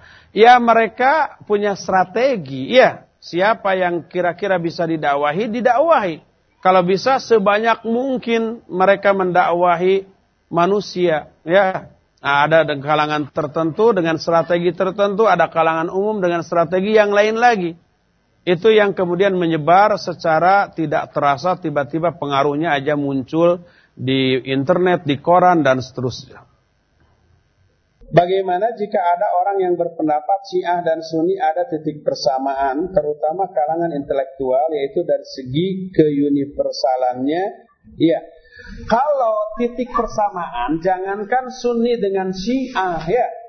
Islam dengan ateis pun pasti ada satu dua titik persamaan. Tapi adanya titik persamaan tidak berarti sama dan boleh bersatu. Enggak. Kita lihat titik perbedaannya, apa prinsip apa tidak. Kalau kita lihat tadi beberapa akidah syiah, ya, beberapa akidah syiah, itu penyimpangannya dan perbedaannya dengan al-sunnah begitu prinsipil, begitu mendasar yang tidak memungkinkan keduanya bersatu. Karena menurut kita mereka itu menyimpang secara uh, mendasar. Menurut mereka kita juga dianggap kafir. Pak kafir kafir ya? Bisa nggak yang pak kafir kafir kemudian bersatu di atas kebenaran? Nggak mungkin. Nggak mungkin itu bisa terjadi ya? Nah adanya satu dua titik kesamaan tidak berarti sama. Ada titik kesamaan antara kita sama kambing Ya, apa sih kesamaannya? Sama-sama doyan sayur. Mereka doyan sayur, kita doyan sayur. Apakah kita sama dengan kambing? Enggak. Ada titik kesamaan antara kita dengan kucing. Apa titik kesamaan? Sama-sama doyan ikan. Apakah berarti kita kucing? Bukan. Ada titik kesamaan antara Sunni dengan Syiah yaitu tentang universal, uh, universalitasnya. Iya dalam hal itu ya. Apakah itu berarti sama? Enggak, enggak bisa. Adanya titik kesamaan dalam satu dua poin tidak menjadikan kedua hal itu menjadi dianggap sama. Bagaimana nikah mut'ah itu? Kan tadi sudah dijelaskan. Saya khawatir mau diamalkan. Nikah mut'ah itu kawin kontrak. Nikah untuk jangka waktu tertentu. Bisa hitungan jam, bisa hitungan hari, bisa hitungan bulan, bisa hitungan tahun. Tidak perlu wali, tidak perlu saksi. Cukup si wanita menikahkan dirinya sendiri. Saya nikahkan diri saya kepada engkau dengan mahar sekian untuk jangka waktu sekian. Jangka waktu lima hari. Ah, umpah dari hari ini nanti lima hari kemudian otomatis putus tanpa harus dicerai. Dan kalau umpamanya ketika nikah mutah laki-lakinya meninggal, harta laki-laki itu tidak menjadi warisan bagi istri yang dinikah mutah itu. Enggak, enggak boleh. Jadi nggak ada warisan, nggak ada talak. Talaknya otomatis putus sendiri kalau waktunya sudah habis. Apakah nikah mut'ah mereka lakukan seumur hidup mereka? Enggak kan sementara nikah kontrak, nikah sementara ya enggak seumur hidup. Kalau seumur hidup bukan nikah mut'ah. Apakah berganti-ganti pasangan sampai men ya mereka berganti pasangan. Jadi umpamanya sebulan dengan ini ya, seminggu dengan itu. Wah ini ini hebat ini. Ah ini dua bulan aja gitu ya. Ah, ternyata oh ini mah biasa-biasa aja cukup dua hari aja gitu ya. Berganti-ganti mereka. Mungkin nggak memungkinkan mereka kena penyakit? Sangat memungkinkan. Karena berganti-ganti pasangan tadi ya.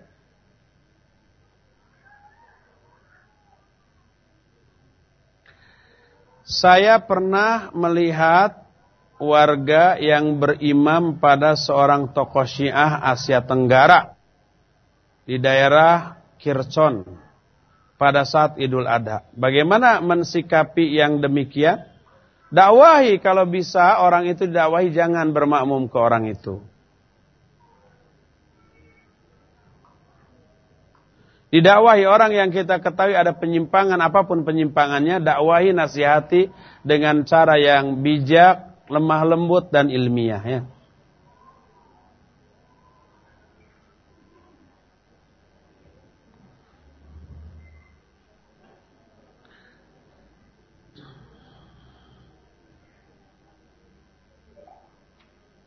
Banyak yang bertanya bagaimana tragedi Karbala.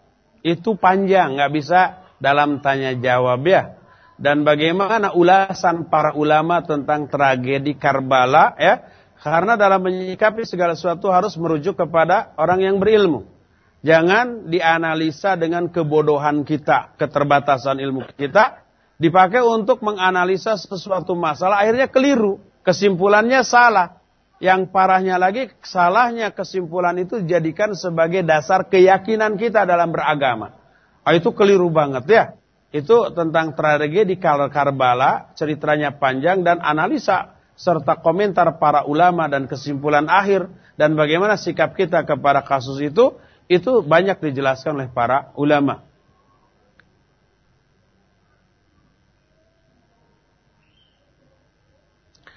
Saya punya teman, ternyata dia berfaham syiah. Dulu sebelum tahu, kita pernah sholat bersama. Apakah itu sah? Jika ia menjadi imam bagaimana? Kejadian saya ini ia bukan imam. Oh kalau bukan imam nggak masalah. Karena pakai mukena jadi tak terlihat perbedaannya dan cara sholatnya. Iya syiah juga pakai mukena ketika sholat ya. Kalau wanita, kalau laki-laki enggak.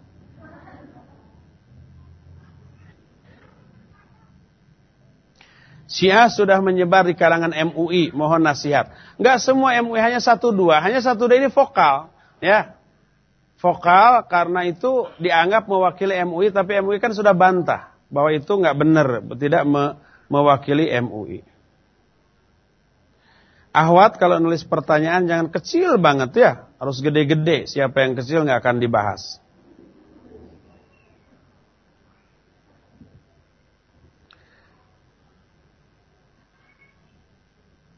Apa benar asal mulanya Syiah adalah rekayasa Yahudi yang dilaknat oleh Allah? Iya, tadi sudah itu berasal dari tokoh namanya siapa? Abdullah bin Sabah, seorang Yahudi yang kemudian diingkari oleh orang Syiah sendiri dan disebut sebagai tokoh yang fiktif, hanya mitos, hanya legenda, enggak tidak tidak ada di kenyataannya. Itu diingkari. Tetapi dalam kitab-kitab mereka ada, ya mengakui adanya Abdullah bin Sabah ini seperti yang sudah diungkap tadi ya.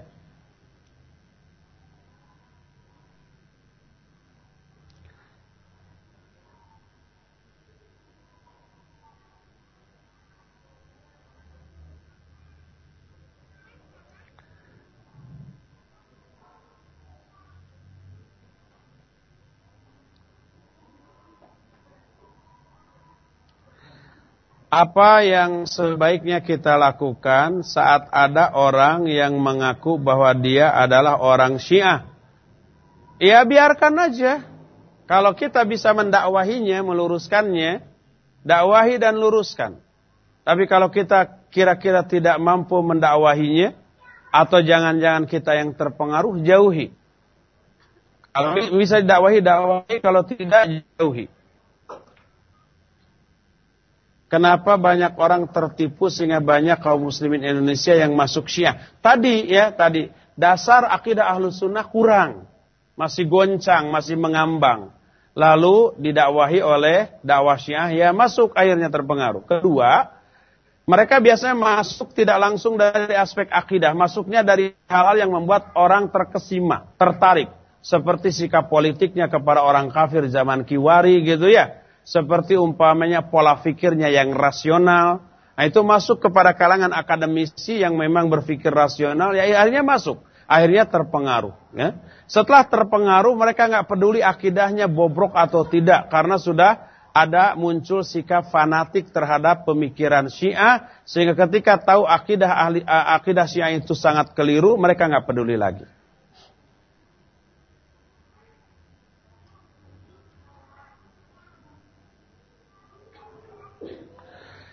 Bagaimana tentang Syiah yang pemerintah kita dan salah satu organisasi di tanah air tidak menganggap bahwa Syiah itu sesat? Kalau pemerintah ya, pemerintah itu lebih menitik beratkan pada sikap politik itu saja. Selama ya hal itu tidak membahayakan kekuasaannya, maka itu akan dibiarkan. Selama tidak menimbulkan gejolak yang bisa menimbulkan kerusuhan yang berskala nasional, itu akan dibiarkan. Mau sesat mau tidak gitu ya. Umpamanya orang yang nyata-nyata sesat Lia Eden umpamanya mengaku sebagai titisan Jibril, mengaku sebagai titisan Nabi Isa atau apa. Kenapa itu dipermasalahkan? Karena menimbulkan gejolak di masyarakat. Selama tidak menimbulkan gejolak, tidak ada pengaruhan, itu akan dibiarkan. Sesesat apa pun. Nah itu pemerintah kan begitu. Tapi walaupun benar, tapi menimbulkan gejolak, ya akan diproses gitu. Walaupun benar. Tapi kalau menimbulkan gejolak, umpam menimbulkan uh, kerusuhan yang berskala nasional, ya itu akan ditindak. Seperti umpamanya contoh beberapa uh, apa pesantren ikhwan kita di, di Lombok dulu ya, diserang oleh masyarakat ya, lalu di, di, diisukan sebagai sesat. Pas ditanya sesatnya di mana? Ah pokoknya sesat aja gitu ya. Hanya ikut-ikutan karena mereka bodoh. Nah, tapi karena itu menimbulkan gejolak, ya polisi turun tangan atas nama pemerintah. Kalau pemerintah safety tentang kekuasaannya. Itu saja. Bagaimana sikap kita? Ya kita mendoakan agar pemerintah ini tetap berjalan di atas rel yang benar, yang salah, yang keliru diberantas, yang benar dibela. Walaupun yang benar itu pengikutnya sedikit, yang salah itu pengikutnya banyak, tetap kita berharap pemerintah berada di atas kebenaran Walaupun kenyataannya tidak seperti itu, kita tetap berharap dan mendoakan mereka. Ya.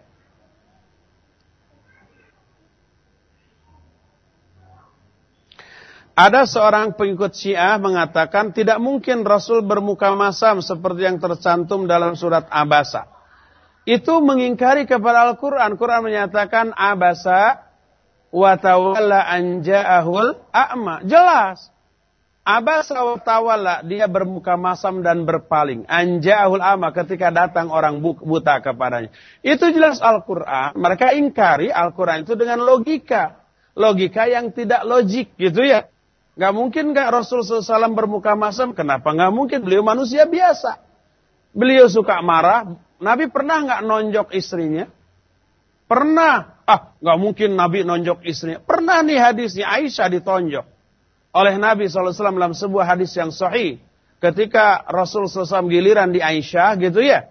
Kemudian kira-kira ketika Aisyah sudah tidur Nabi bangun pelan-pelan, memakai sendan pelan-pelan, keluar pelan-pelan gitu ya. Aisyah curiga, jangan-jangan Nabi itu pergi ke ke istrinya yang lain diikuti.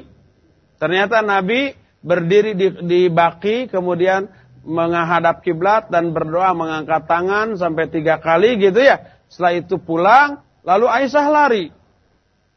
Pulang duluan dan masuk ke dalam kamarnya dan pura-pura tidur.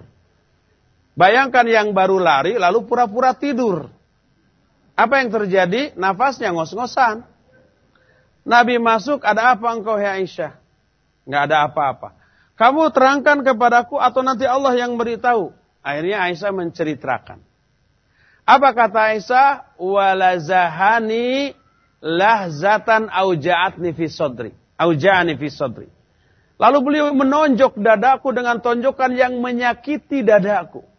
Lalu Nabi menyatakan, Adonanti ayyahi fallahu wa rasuluh. Apakah engkau akan menyangka bahwa Allah dan Rasulnya akan mengkhianatimu? Nah ini Nabi manusia biasa. ya Bisa marah, bisa emosi, bisa cemberut. Emangnya Nabi itu malaikat? Bukan. Nabi manusia biasa. Qul ana basyarum. Innama ana basyarum mithlukum yuha ilayya. Katakan olehmu, aku manusia biasa seperti kamu. Cuma diberi wahyu kepadaku. Kan gitu. Sebagai manusia biasa, beliau lapar kalau nggak makan, haus kalau nggak minum, ngantuk kalau nggak tidur gitu ya. Kalau ditonjok orang sakit gitu, kalau dikenai oleh pedang ya berdarah, luka. Kemaksuman beliau tidak sampai ke sana. Dan beliau suka berbuka cemberut, suka. Ya, contohnya dalam ayat abasa watawalla. Gitu ya. Nggak boleh kita katakan katanya maksum, tapi kok ditonjok sakit. Katanya maksum, tapi kalau disabet dengan pedang kok berdarah. Nggak ada hubungan antara mak maksum dengan sakit dan berdarah. Tidak mentang-mentang maksum lalu orang yang menonjok mental kemudian mundur sendiri. Enggak. Kemaksuman itu tidak mencakup itu. Termasuk sangat mungkin sebagai manusia biasa beliau semberut kepada Ibnu Umi Maktum dan itu ditetapkan dalam Al-Quran abasa watawalla. Gitu ya. Sekarang kita lebih percaya kepada Al-Quran atau kepada orang Syiah yang mendasarkan penilaian mereka berdasarkan akal. Nggak mungkin lah. Nabi nggak masuk akal, masa Nabi cemberut. Kenapa nggak mungkin ya? Sangat mungkin. Ya pertanyaan masih sangat banyak dan tidak semua bisa dijawab karena waktu yang kita miliki sudah habis. Cukup sampai di sini saja dulu dan barangkali sebelum ditutup nanti ada beberapa pengumuman dari uh, panitia tentang jadwal kajian dan acara lainnya. Sampai di sini saya mohon maaf tidak bisa memuaskan semua uh, ikhwan yang bertanya. Juga barangkali mudah-mudahan kualitas suara radio di Mataram ataupun di mana saja yang merelay acara ini bisa tertangkap dengan baik. Sampai di sini subhanakallahum bihamdik asyhadu an la ilaha illa anta astaghfiruka wa atubu ilaik. Walhamdulillahi rabbil alamin. Wassalamualaikum warahmatullahi wabarakatuh.